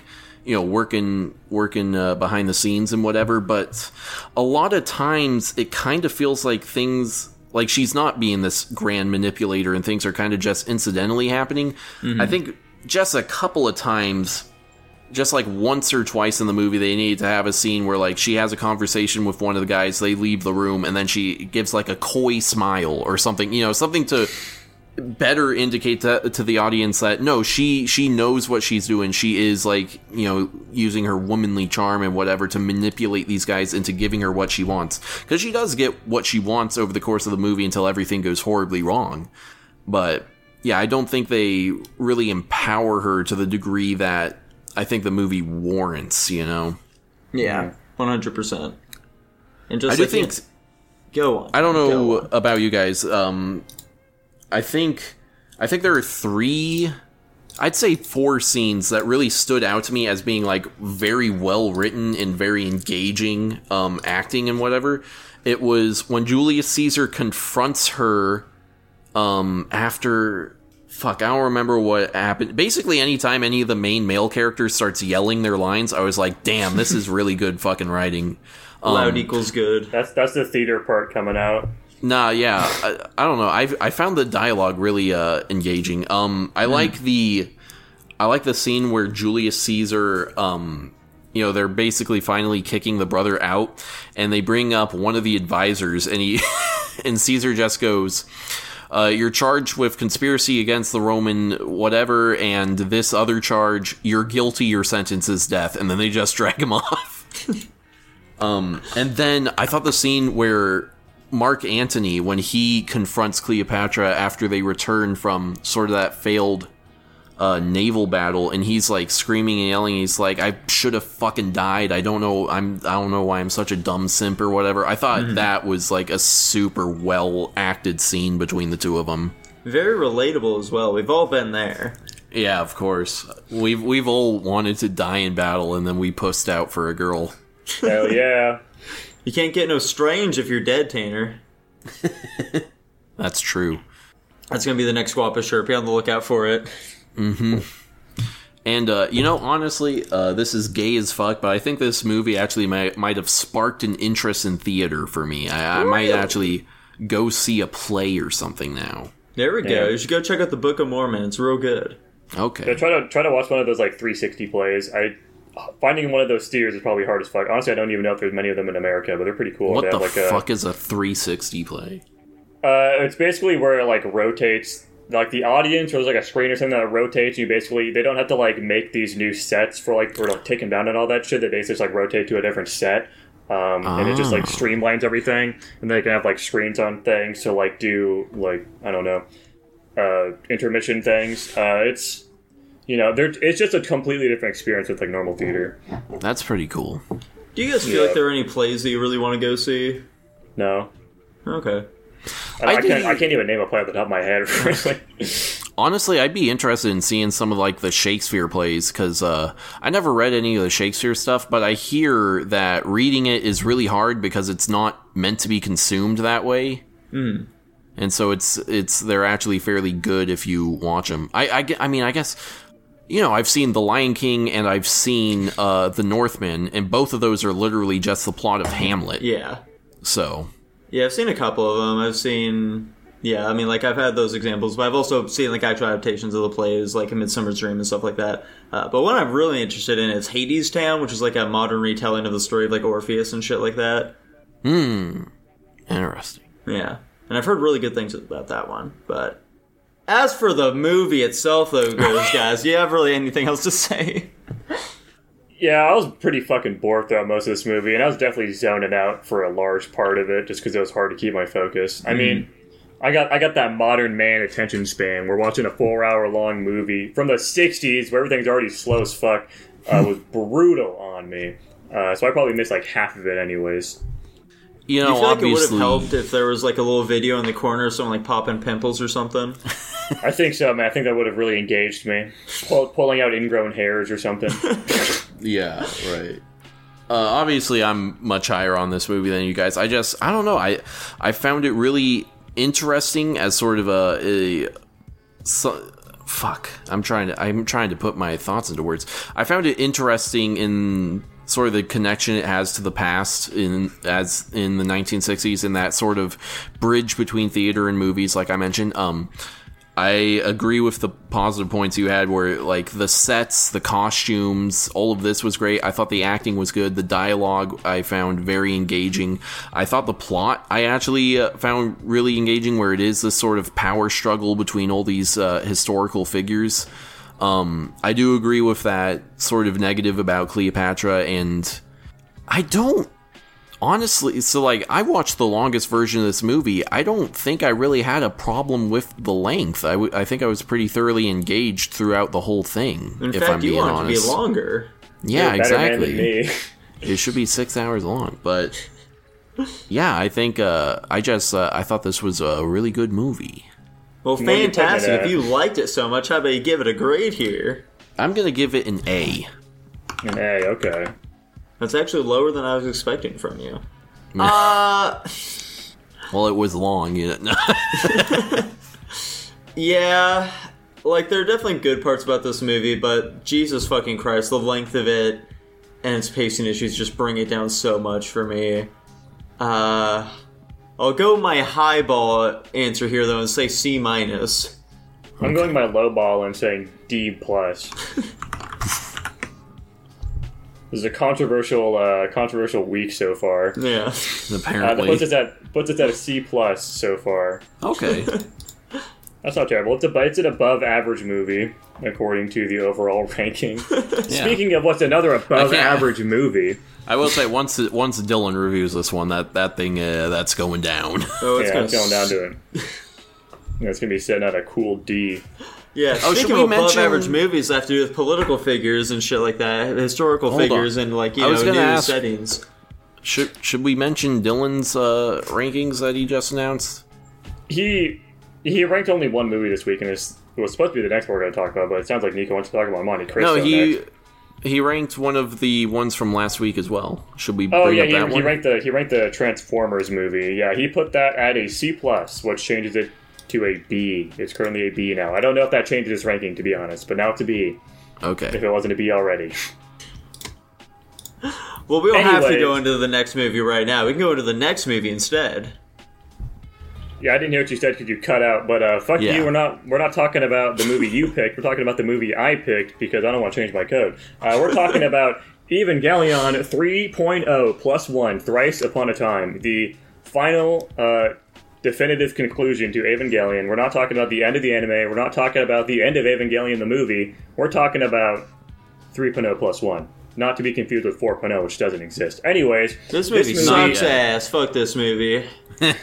uh, Nico's a fucking bigot. He doesn't know what he's talking about. Anyways, uh, this movie starts off with a recap of the last three movies because there is a twelve-year gap between three point oh and three point oh plus one. Um, so I think there is. twelve years. Yeah, no. three point oh I thought uh, was, was only... twenty Oh, oh, you mean in oh, wait, real no. life. Oh, wait, no, it's a nine... It's a nine-year gap, actually, I lied. Sorry, it's a nine-year gap. Yeah, three, 3.0 is in twenty twelve, and this movie is a twenty twenty-one movie. Oh, so there's a nine-year gap. But yeah, no, there's actually, there's a fourteen-year gap between two point oh and three point oh. Um, but yeah, I'm not talking about that. Basically, it, we just start off exactly where three point oh ends, um, where we've got Shinji, Asuka, and fucking... Rei, Ayanami, I guess is what they end up calling her, uh, walking towards the village to go get rescued, basically, after the events of the third movie. Uh, and then it gets to, like, half of the movie basically taking place in this village where people are kind of just, like, living their lives there. Um, expands the lore of the universe a shit ton, describing, like, you know, how they're... I, I just realized I completely missed the opening segment where they're literally in fucking Paris, like, decorizing Paris. Mm-hmm. And they're like fighting. I totally forgot about that part. Yeah, no, the, the movie actually starts off with them decorizing Paris, uh, and they're defending themselves from like these autonomous, like mass-produced Avas who are trying to stop them from decorizing Paris. What the fuck um, is corization?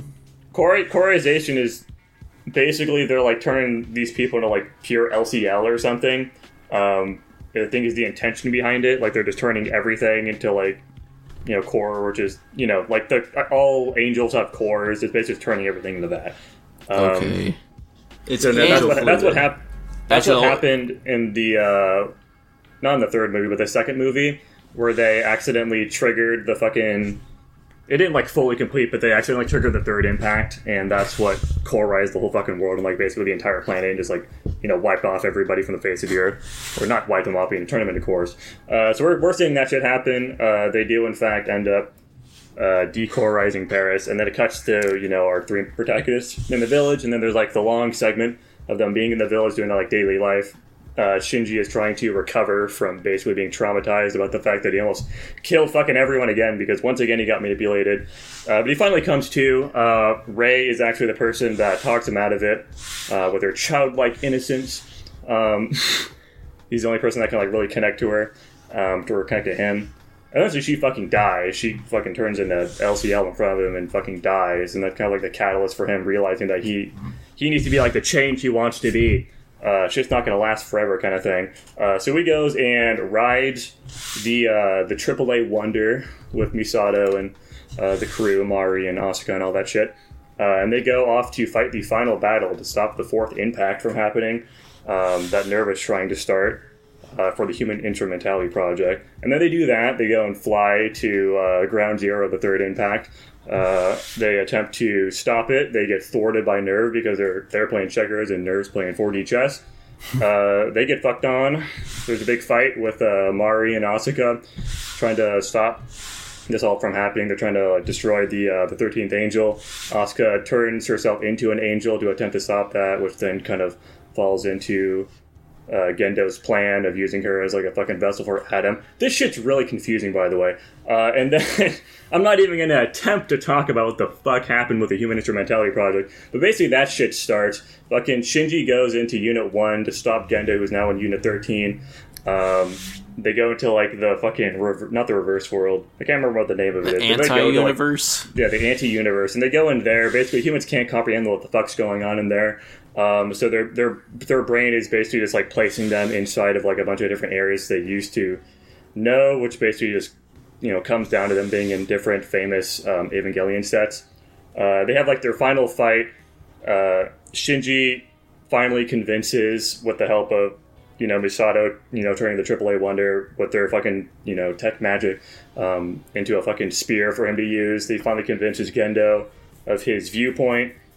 Um, mostly, actually, because this is also, like, super long. I'm sorry this is going on for so long. But this is also because uh, Gendo realized he couldn't find Yui when he was in there. That was the big reason why he wanted to go in there, because he wanted to find Yui, because she thought she was going to be in there.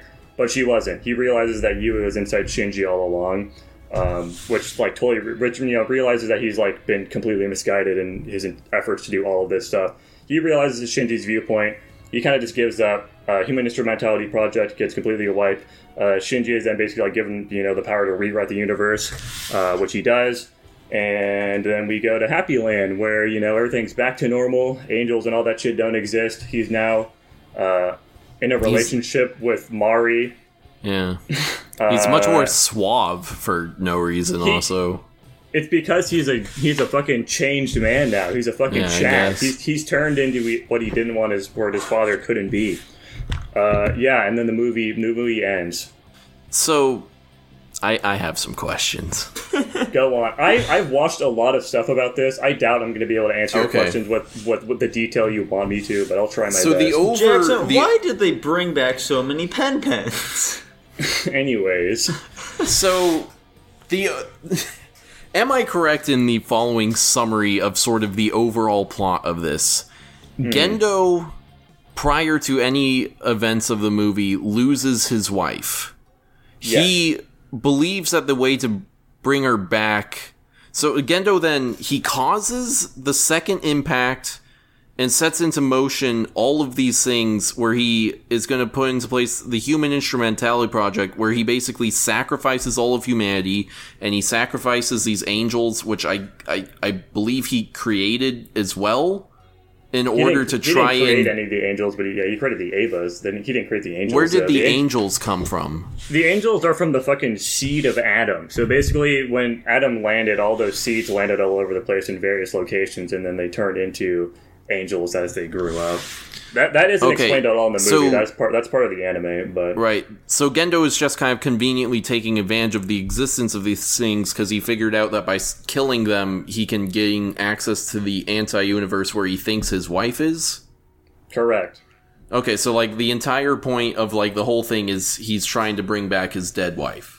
Yeah. So the whole wait, the wait, whole wait. Stick with, actually, yeah. Is she dead or is she missing? Because sometimes it's unknown. They... Bec- from I guess from the perspective of everybody else, she's most likely dead because she was basically fused with Unit One, which is also kind of what happened with Rei um, in the second movie.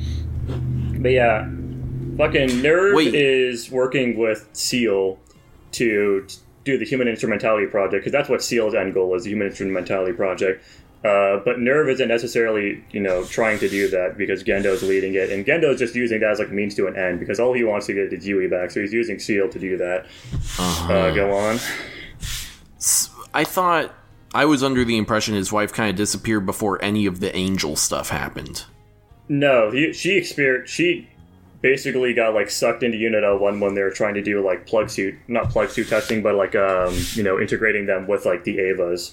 Oh. Yeah, she was she was like a, she was one of the researchers for uh, Seal. They never really establish in these movies that the Evas are like human angel hybrids, do they?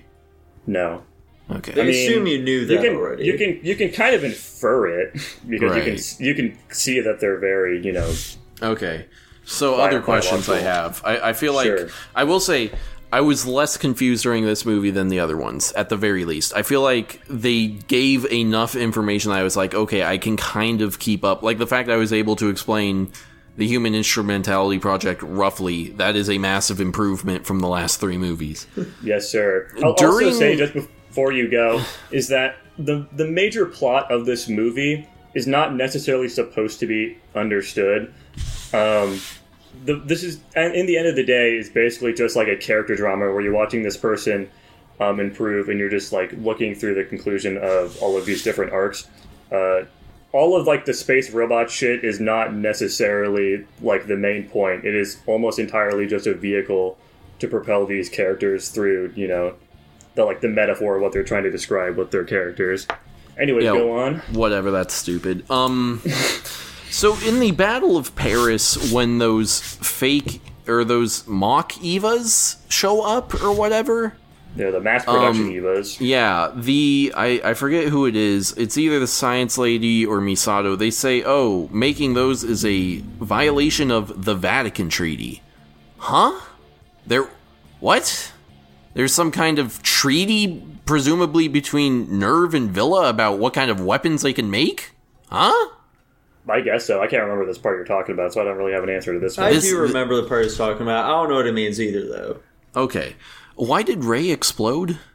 Why did Rei explode? Yeah. Because she couldn't, she couldn't be away from Nerve. She was like some fucking created thing. I'm also not super one hundred percent sure on that, but I imagine it's just because... Um, she kind of has to, like, when she was, you know, in Nerve H Q, she was constantly doing those, like, bassive stuff. I imagine okay. she probably has to, she has, like, a fucking battery, basically, she has to recharge there.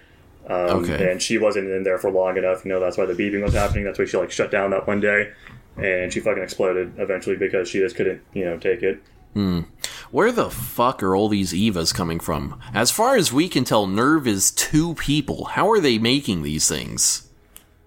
That's a great question. We don't know. It's unknown.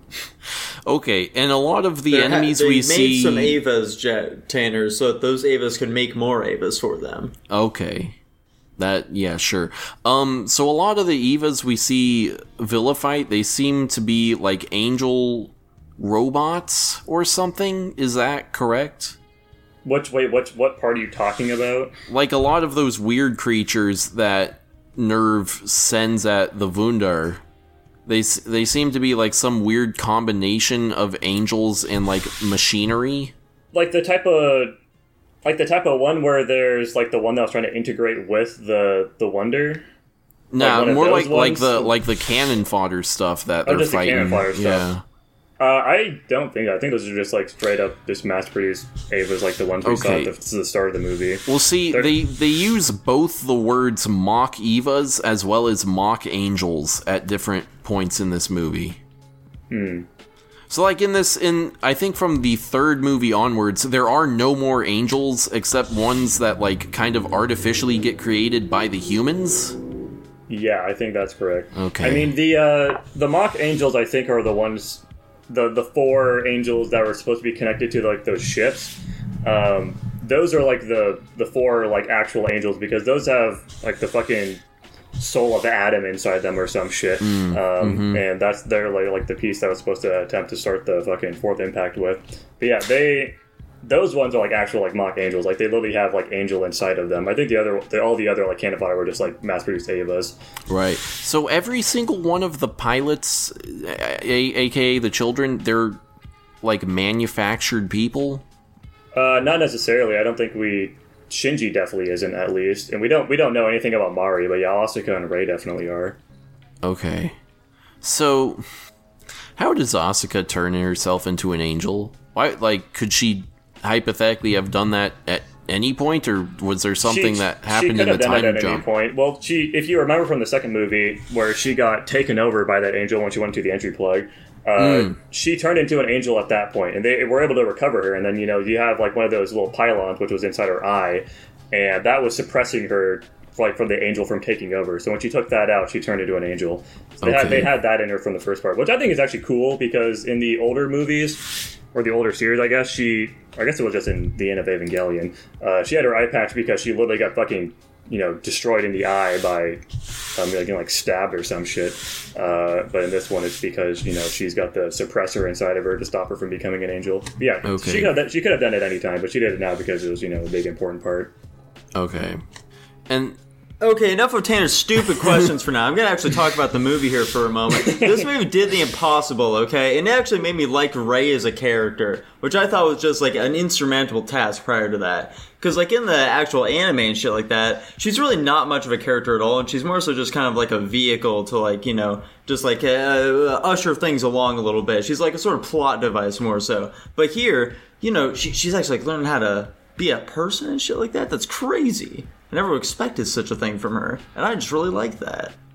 I agree. I think Rei was awesome in this movie. I think it, uh, I think it's a really just good conclusion to her arc because, you know, it's pretty pretty obvious throughout a lot of this that she, like, wants to be human or, like, understand things like that, and I think she finally got it when she lived in that village for that short period of time, which I'm a big fan of, and then she's also the one that helps, uh... Shinji finally get over like that fast that last lump that he needed to to finally, you know, push and challenge his father. I think it's a very good end to her character. I'm a big fan of it. Yeah, and also just like some of the technology that they're showing off here is crazy.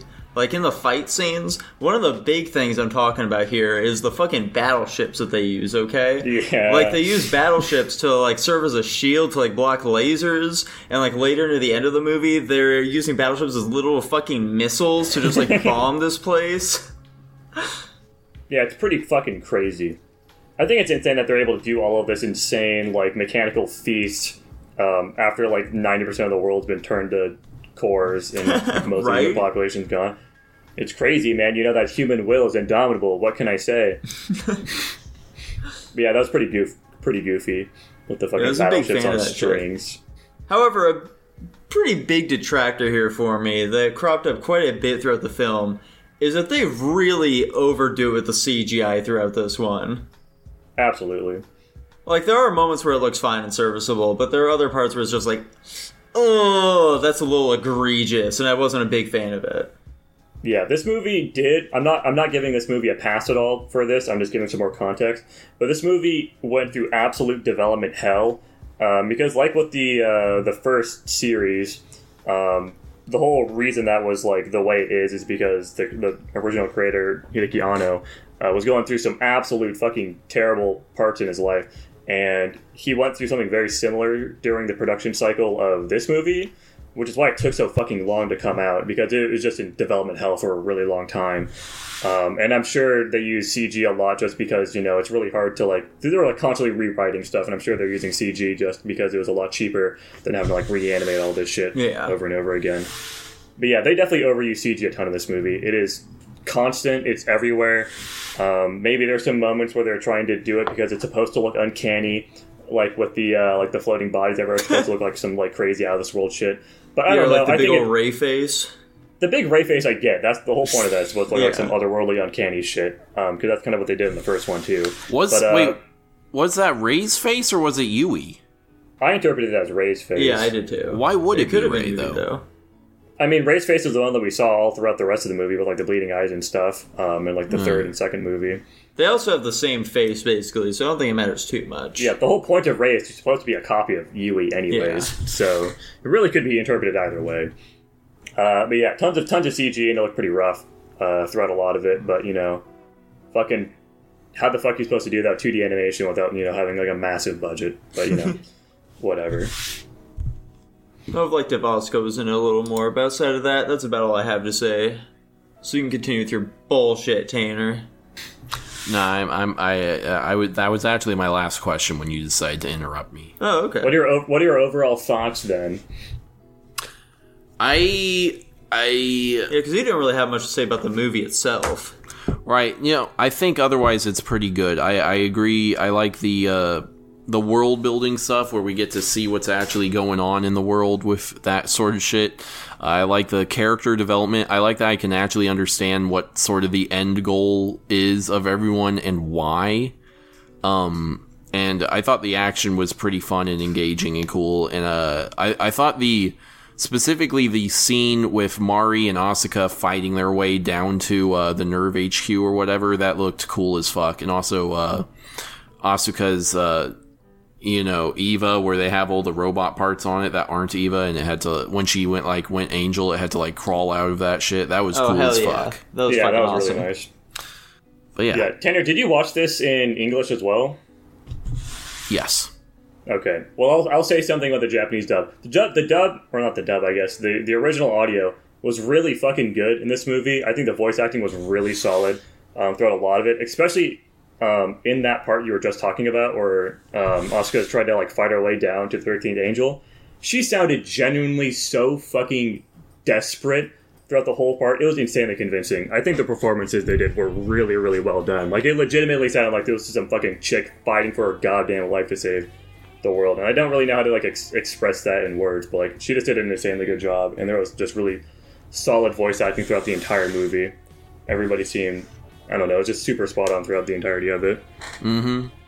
Yeah, I mean, you know, I feel like the dub did a pretty solid job as well. But there was, like, one character who was really rough in the dub. It was, I think it was, like, the fucking uh, Doctor Dude's wife back in the village. She just sounded so fucking wooden. And, like, she just had zero direction given to her whatsoever during the whole process. So, like, all of her lines were just like, oh, hi, Rei. I see that you woke up. Just shit like that. That's really unfortunate. Her, she was really good in the in the Japanese, and I think that really sells her, like, not adoration, but, you know, kind of looking at Rei like a child. Yeah. Um, like her her child. And I think she really sold it pretty well. I think I definitely would have liked that that whole experience a lot less if she sounded fucking just completely monotone through most of it. Yeah. So it was a little bit rough. But outside of that, I thought it was pretty good. That's good. All right, boys, do you have any final thoughts for this film? No. For the end of our tale of Evangelion.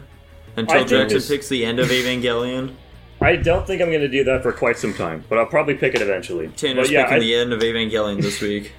Yeah. I think this movie was really fucking good. I think it was um, a really good send-off to the series. Um, I think they wrap up everything very nicely.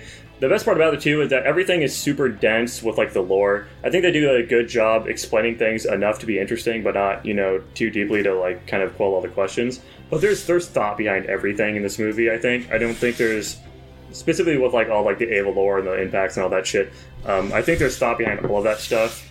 I've obviously listened and read to a, read a bunch of stuff about it. But, uh, yeah, I think they really do a proper send-off for all the characters. I really like Shinji's complete... Um, you know, overhaul of his character at the end, how he just turns into, you know, um, a really good person. He kind of just, like, defies his dad in that way. How his dad was a fucking lonely loser all his life. And because that, I think it's really powerful just because um, they really play out the fact that Shinji is kind of like a replication of his father in the end. They're very similar people. Figuring, you know, Shinji is kind of like some shut-in guy who doesn't really want to, like, talk to people. He's afraid of getting hurt. His dad was the exact same way. And that's kind of like the, the dynamic, is that Shinji is basically just his father. Um, and I and I really I'm a really big fan that Shinji basically does like a one eighty of what his father did in the end. Uh, yeah, overall I think it was really good. Also, I guess one one last touch that I thought was really nice near the end, um, when Gendo's talking about attempting to find Yui, or just talking about Yui in general. The whole world's in like black and white. It looks like some like colorless shit. But when he like falls in love with Yui, that's when like, you know, his like whole world gets like colored and stuff. And the exact same thing happens when uh, Shinji's on the beach and then Mari comes and sees him.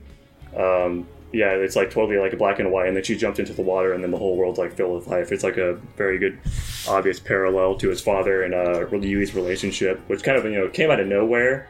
That's how they described it. You know, Yui just came up, and you know, suddenly they're kind of like super close. That's kind of basically the exact same thing that happened with Yui and uh, Mari. Anyways, rankings. I'm gonna kick this one off. I honestly think this is the best one of the series. I'm giving this one an S, easy S. Solid, dude. I'm going to be going up here next, and I thought this movie was pretty good. Uh, I don't know, it's not the best, though, you know. Like, it was, it was a pretty good movie. I'm going to give it an A minus, I think. I, uh, you know, I also thought this one was the best out of these Evangelions. Um, I don't know. You know what? I'll, I'll say I appreciate Evangelion as a franchise more, having watched these, than I did before. So, mission accomplished, I guess. I'm giving this one an A plus, though. An A plus, okay. And then Dylan also ranked this movie this week. He gave it an S, and this actually pushes the movie to an S- this week. We got another S-tier movie here. It's I don't Evangelion. understand how Dylan isn't confused like me with these movies. Yeah, I'm I sure think he ins- is. Yeah, I think it's... Uh, oh, yeah, the fucking second movie also got an S minus. I didn't realize that. So, yeah, the... Uh, I don't know if we are still want to do that, but Tanner, you mentioned at the the end of the first movie that you wanted to, like, give, like, an overall ranking of the entire series. Oh, yeah, yeah, um, yeah. Yeah, so the first movie got an A, second movie got an S minus, uh, third movie got an A minus, and the fourth movie got an S minus. Where do we think that all like lands overall? At least, at least for me, I think it's a solid like S minus. I think overall, um, it does a really good job. I think the art direction, acting, everything is super good throughout the entirety of it. I was really engaged throughout all of it. Wanted to keep watching it, um, but there's definitely flaws. Mm-hmm. Um, so I'm I'm saying S minus for it. I think series. Like A minus, I'd say. I'd probably go A if I'm looking at all four together. There we go. One, one problem is uh, I think time skips are very difficult to pull off in stories. Um, it works in this since it is two separate movies that it happens over. But it, like if I were try to try and look at this all as like one cohesive story, that would that probably becomes a problem for me. Mm. I mean, like you know, anime does all the time, Tanner. They've practically perfected the formula at this point. Sure. Like your beloved Naruto, they've got a whole last series that has a big old time skip. Twice, they did it twice, dude. That's crazy. I haven't seen. I've only. I've literally only seen the kid Naruto. Hmm. Gotta get your ass on that Shippuden action, bro. It's that's on, where shit gets uh, crazy. Yeah, it's on. Who I do hear that's when it's uh you know better. Um, I I'll, you know I'll check it out at some point. You gotta see the Naruto and Sasuke fight, man. Their big final fight with each other. It's crazy. Of course. Yeah. Anyways, it's a speaking of a series. Final fight between two uh, best friends turned enemies, the Count of Monte Cristo. The Count of Monte Cristo. He's finally here, guys. He's arrived. The Count himself. So, this is a tale as old as time, honestly. Like you know, the the Count of Monte Cristo. It is a literary classic, and this film is a retelling of said story in film form. There have been many th- films of it, but this is supposedly the best one, from what I've heard. So. For those of you who don't know, The Count of Monte Cristo is the tale of a man, okay? But a measly man who gets betrayed by his best friend, who is in love with his woman. And as such, he gets cast out into a prison where he uh, spends many years trying to escape. And eventually, with the help of an old man, he does. Uh, through the, their efforts, they're able to, like, learn from each other, and they're able to, like, figure out how to get out of this dang old prison. And after that, the old man teaches them all about how, like, hey, there's, like, this sweet-ass treasure you can get once you finally get out of here, man. And the Count is like, sweet, I can't wait to get it. And eventually, once he gets out, he finds his treasure, and with that money, he's able to figure out his revenge for his evil, devious friend. And once he figures it out, he fucking murders him. It's awesome. It's a sweet revenge tale. Big fan, dude. Big fan. That's The Count of Monte Cristo for you. Mm-hmm. So, I think the real one of the real standouts of this film is... Uh, the the sword fight scenes, they're they're really fucking good. They're really engaging. Uh, I, I thought they were uh, very fun to watch. I actually thought they were just fine. Okay. Yeah, I like the anything of note. Yeah. So that's strike one for you, Tanner. What's your next? Well, I do think we spent a little bit too much time in the prison. I, I thought it started to drag a little bit in there. I, mean, I think it makes sense. Like he spent a really fucking long time there. And so yeah, I, he was there I, think for... makes, I think it makes sense to like spend a bit more time in there than you might like, just to like sort of get that feeling of like, oh yeah, he's like been in here for a while, hasn't he? Okay. I will say, what in your little recap you were saying, oh, and they figured out how to escape. Not really. He kind of just like they didn't really do their plan at all. He just was a able condo. to take. Yeah, he took advantage of an opportunity that prevented that like presented itself. They you know? figured out how to escape. It was sweet, dude. He was so cunning in that moment. Yeah, sure, yeah. My question, though, is why did he, like, go and put the body back in his cell and not just, like, leave in the tunnel or something? That's, uh, yeah, that's a good question. He should have done he, that. He wanted, he wanted to. Yeah. He, he wanted, wanted them to know. He wa- yeah, he wanted yeah. to risk getting caught. He's, you know, he's a gambler, what can I say? Mm-hmm. Yeah, this is like, uh, from my perspective, uh, this is like some fucking... Not medieval, but you know that this era power fantasy shit, which was really funny. Like I think I thought it was very hard to believe this random old man, this priest, I guess. You know, they're they're supposed to be scholars back then, but still, I think it's hard to believe that he just gets this guy so fucking up to speed with so much shit, with like really like rudimentary training methods too. Like he's got the guy doing like this with the water to like train his reaction time. Which I I think there's only really... so much you can do in that situation, man. I know, but I just think it's really goofy. I don't, I can't buy that that, that and all this other shit he's doing is like enough to propel this guy to such heights. Um, what, do you want them to whip their dicks out and like have a sword fight that way to train? I just wish it was a little bit more believable. Is all I want from it. Uh, that's just that's just me though. Honestly, I think it's not really that big. I mean, it's still entertaining, but you know. Going going from the perspective, like, this is just kind of some fucking guy that just got got all of this skill. He's just, like, gifted a ton of this money from some guy that just happens to know where this treasure is. It all just seems kind of contrived. But that's just me. I could be looking at this wrong. I don't think I am, though. You wouldn't, Jackson. You wouldn't. I thought this movie was pretty sweet. The dialogue especially in a lot of parts were like, ooh, ooh. It was almost, like, chilling. Like, just how, just how well it was delivered and shit like that. You know, like, for example... When they catch, like, the, the big boss guy, okay? The the big dude who's, like, in uh, in charge of, like, uh, fucking sending him to prison, shit like that. Uh, when they finally captured him and, like, threw him in the back of the fucking horse ch- carriage or whatever. And they threw a gun and they were like, it, you know, it's a, it's a little uh, thing for a gentleman such as yourself. He takes the gun, he puts it in his mouth, and he fucking pulls the trigger. And he pops out behind him and is like, oh, I'd never give you such a courtesy. That was fantastic, dude. I loved that. That's not yeah, what he said. He said, did you think it would be that easy? Some shit yeah. like that, you know?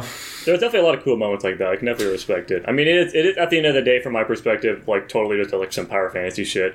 Uh, and, you know, as to, as it is a power fantasy, there's plenty of things where, like, the guy is just, uh, like, you know, demonstrating overwhelming fucking power over somebody else. Like the bath scene where he just, like, completely overwhelms the guy, gets him to spill the beans and gets him caught by the cops. Tons of, tons of shit like that where he's, like, just completely outbraining people and just... Yeah, uh, I embarrassing them. I do kind of re- wish all of the revenge scenes were a bit more elaborate, because like I think basically two out of four of them are just like he corners the guy in a thing. He says, "You know what? I did do it," and then he like beats him up. Like it's not this like like the way he describes him getting his revenge is like this piece by piece dismantling of their entire lives, but we don't really see that. No. You see, in a Simpsons uh, parody of, like, The Count of Monte Cristo, uh, what they do in that is that Homer, who serves as the Count, sets up a big Rube Goldberg machine uh, to kill the guy. Okay. Yeah. Does That's it work? Perfect. Yeah. yeah, it kills him. Nice. Yeah, and then the woman, like, comes and cries about it, because she's like, uh, you've been gone for so long, I had a fucking family with this guy, what are you doing killing him like that? Which I thought that was an interesting take on it. Yeah.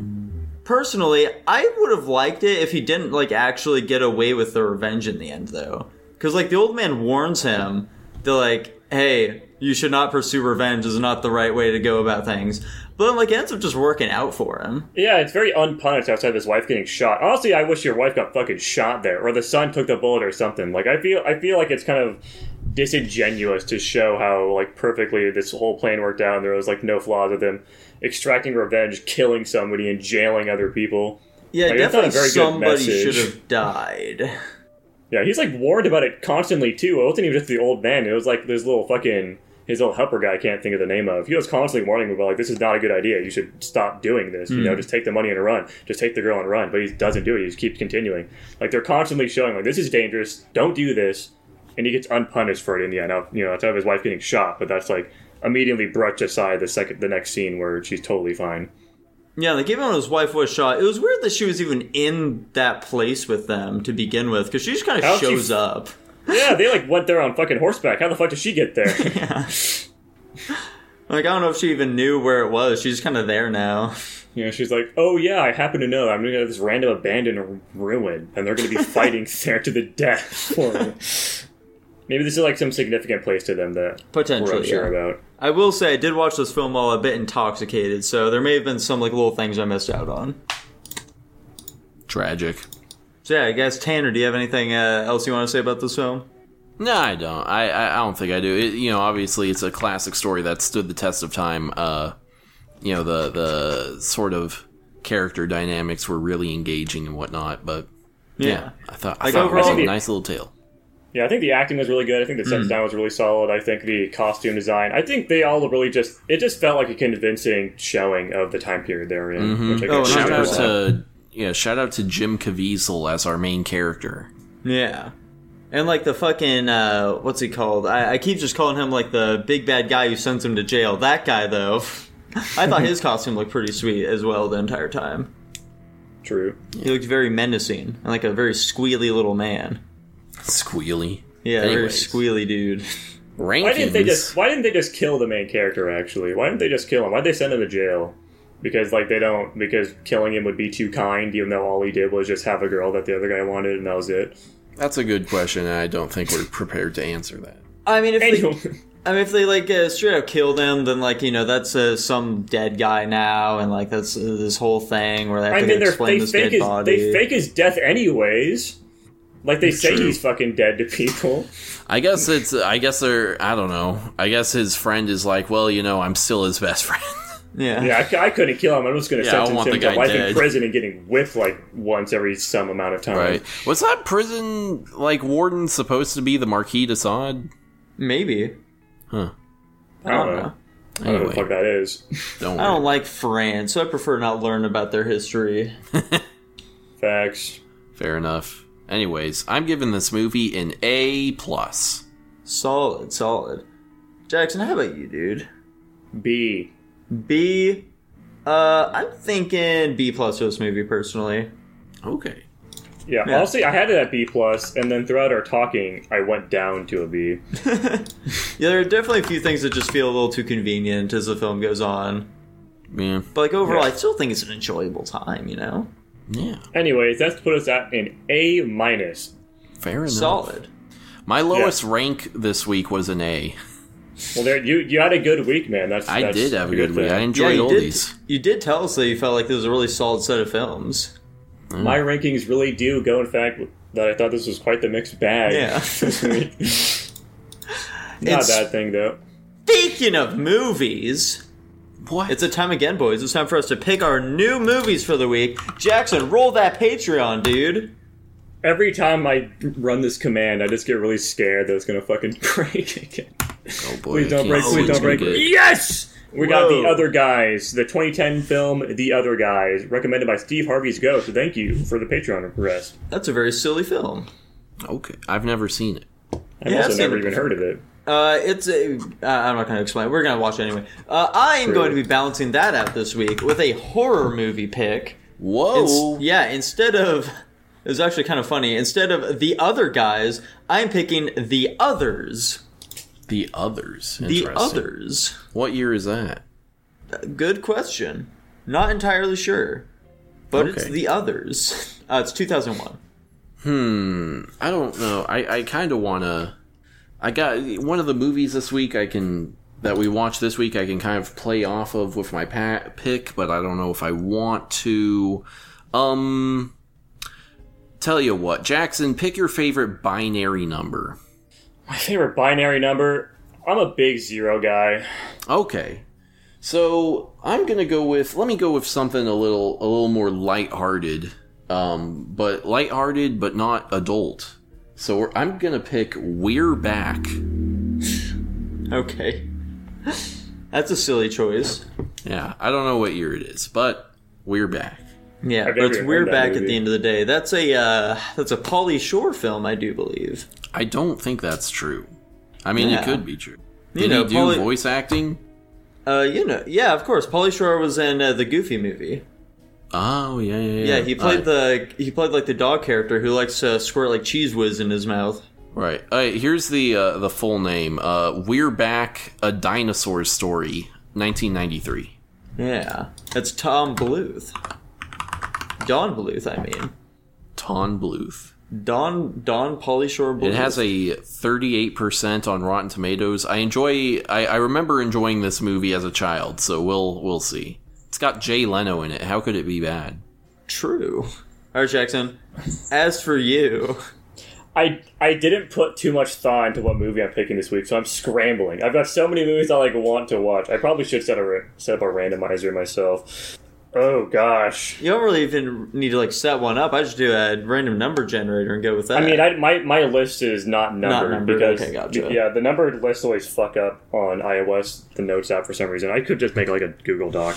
Uh, guys, give me a number one through three. Two. Two. Guys, we're watching Metropolis. Oh, interesting. Wow. The, what, nineteen oh eight film or something like that? Uh, I don't know. I just have Metropolis in my list. I don't know what year it is. Probably nineteen twenty-seven? Damn. Yeah, I guess it's a twenty-seven film. Is there, an, is there a newer one? Or is that just it? I mean, that's uh, like the... Uh, like, I watched that... I watched that in, like, one of my, like, history of film classes. There's a two thousand one film by that name as well. Hmm. Which one am I talking about? I don't know. You uh, like mean, anime? The two thousand one would... is an anime. Oh. I don't think I'm talking about this one. Oh. I might be. I don't think I am. This doesn't ring a bell. I don't really know what the fuck I have on this list for anyways. And I guess we're going to watch the early-ass one because I think that'd be a more interesting experience. Uh. Are you sure? Like, this anime one looks pretty fucking crazy. Uh, I mean, that one also seems interesting, but, like, this one is a t- nineteen twenty-seven film. I mean, true, that's the true. Early, that's the earliest we've seen by far. Mm-hmm. Jackson, are you adding this anime one to your list? Uh, yeah. There we go. Can I can I can I make us watch the uh the fucking pictograph of the horse? If you really want to. Is that going to be? Are you changing your movie pick to that? No, I'm not. I'm not doing that. But that'd be yeah, really you, fucking. Yeah, please. Yeah, please that'd don't be funny. Your movie pick to that. Anyways, we got some solid movies this week, guys. Which one are we all most excited for? Um, I guess The Other Guys. Yeah, I guess. Uh, time. I guess that one. Either that one or um, We're Back. Yeah, the only movie I'm familiar with at all is uh, None of Them. I don't know anything about any of these fucking movies. So That's great, probably man. The Other Guys because it's a horror movie. That's there not a horror go. movie. The Others is the horror movie. The Other Guys is a comedy. Damn it. I get that we're interested in The Others. There we go. Hey, Jackson, is there anything else that you're more interested in right now? Am I forgetting something? Huh. Are you forgetting about our generous Patreon supporters?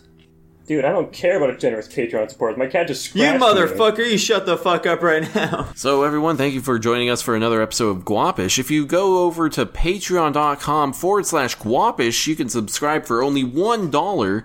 With that very special dollar, you get access to our pre-Guap show, as well as early access to every episode, as well as access to our Discord server, where you can send in topic recommendations, as well as your movie picks. Uh, just like, uh, who who did it this week? That was, I do believe, Josh? fucking Hunter. Hunter, just like, oh, yeah. uh, yeah, just like Hunter did this week. And, um, you know, you'll also get five hundred slime coin, you can interact with us in the Discord, and, uh, you get your name read, just like the following people. Kyler Nikolai, Lavaskin, Top Ramen Men, Joshua Bean, Come Come Come Come Come Come Come Come Come, Tutbot, Lucas Ledette, Hunter, and Jacob Edwards. Holy shit, I love each and every one of them, especially Lucas Ledette. Anyway, bye! Bye! Bye-bye.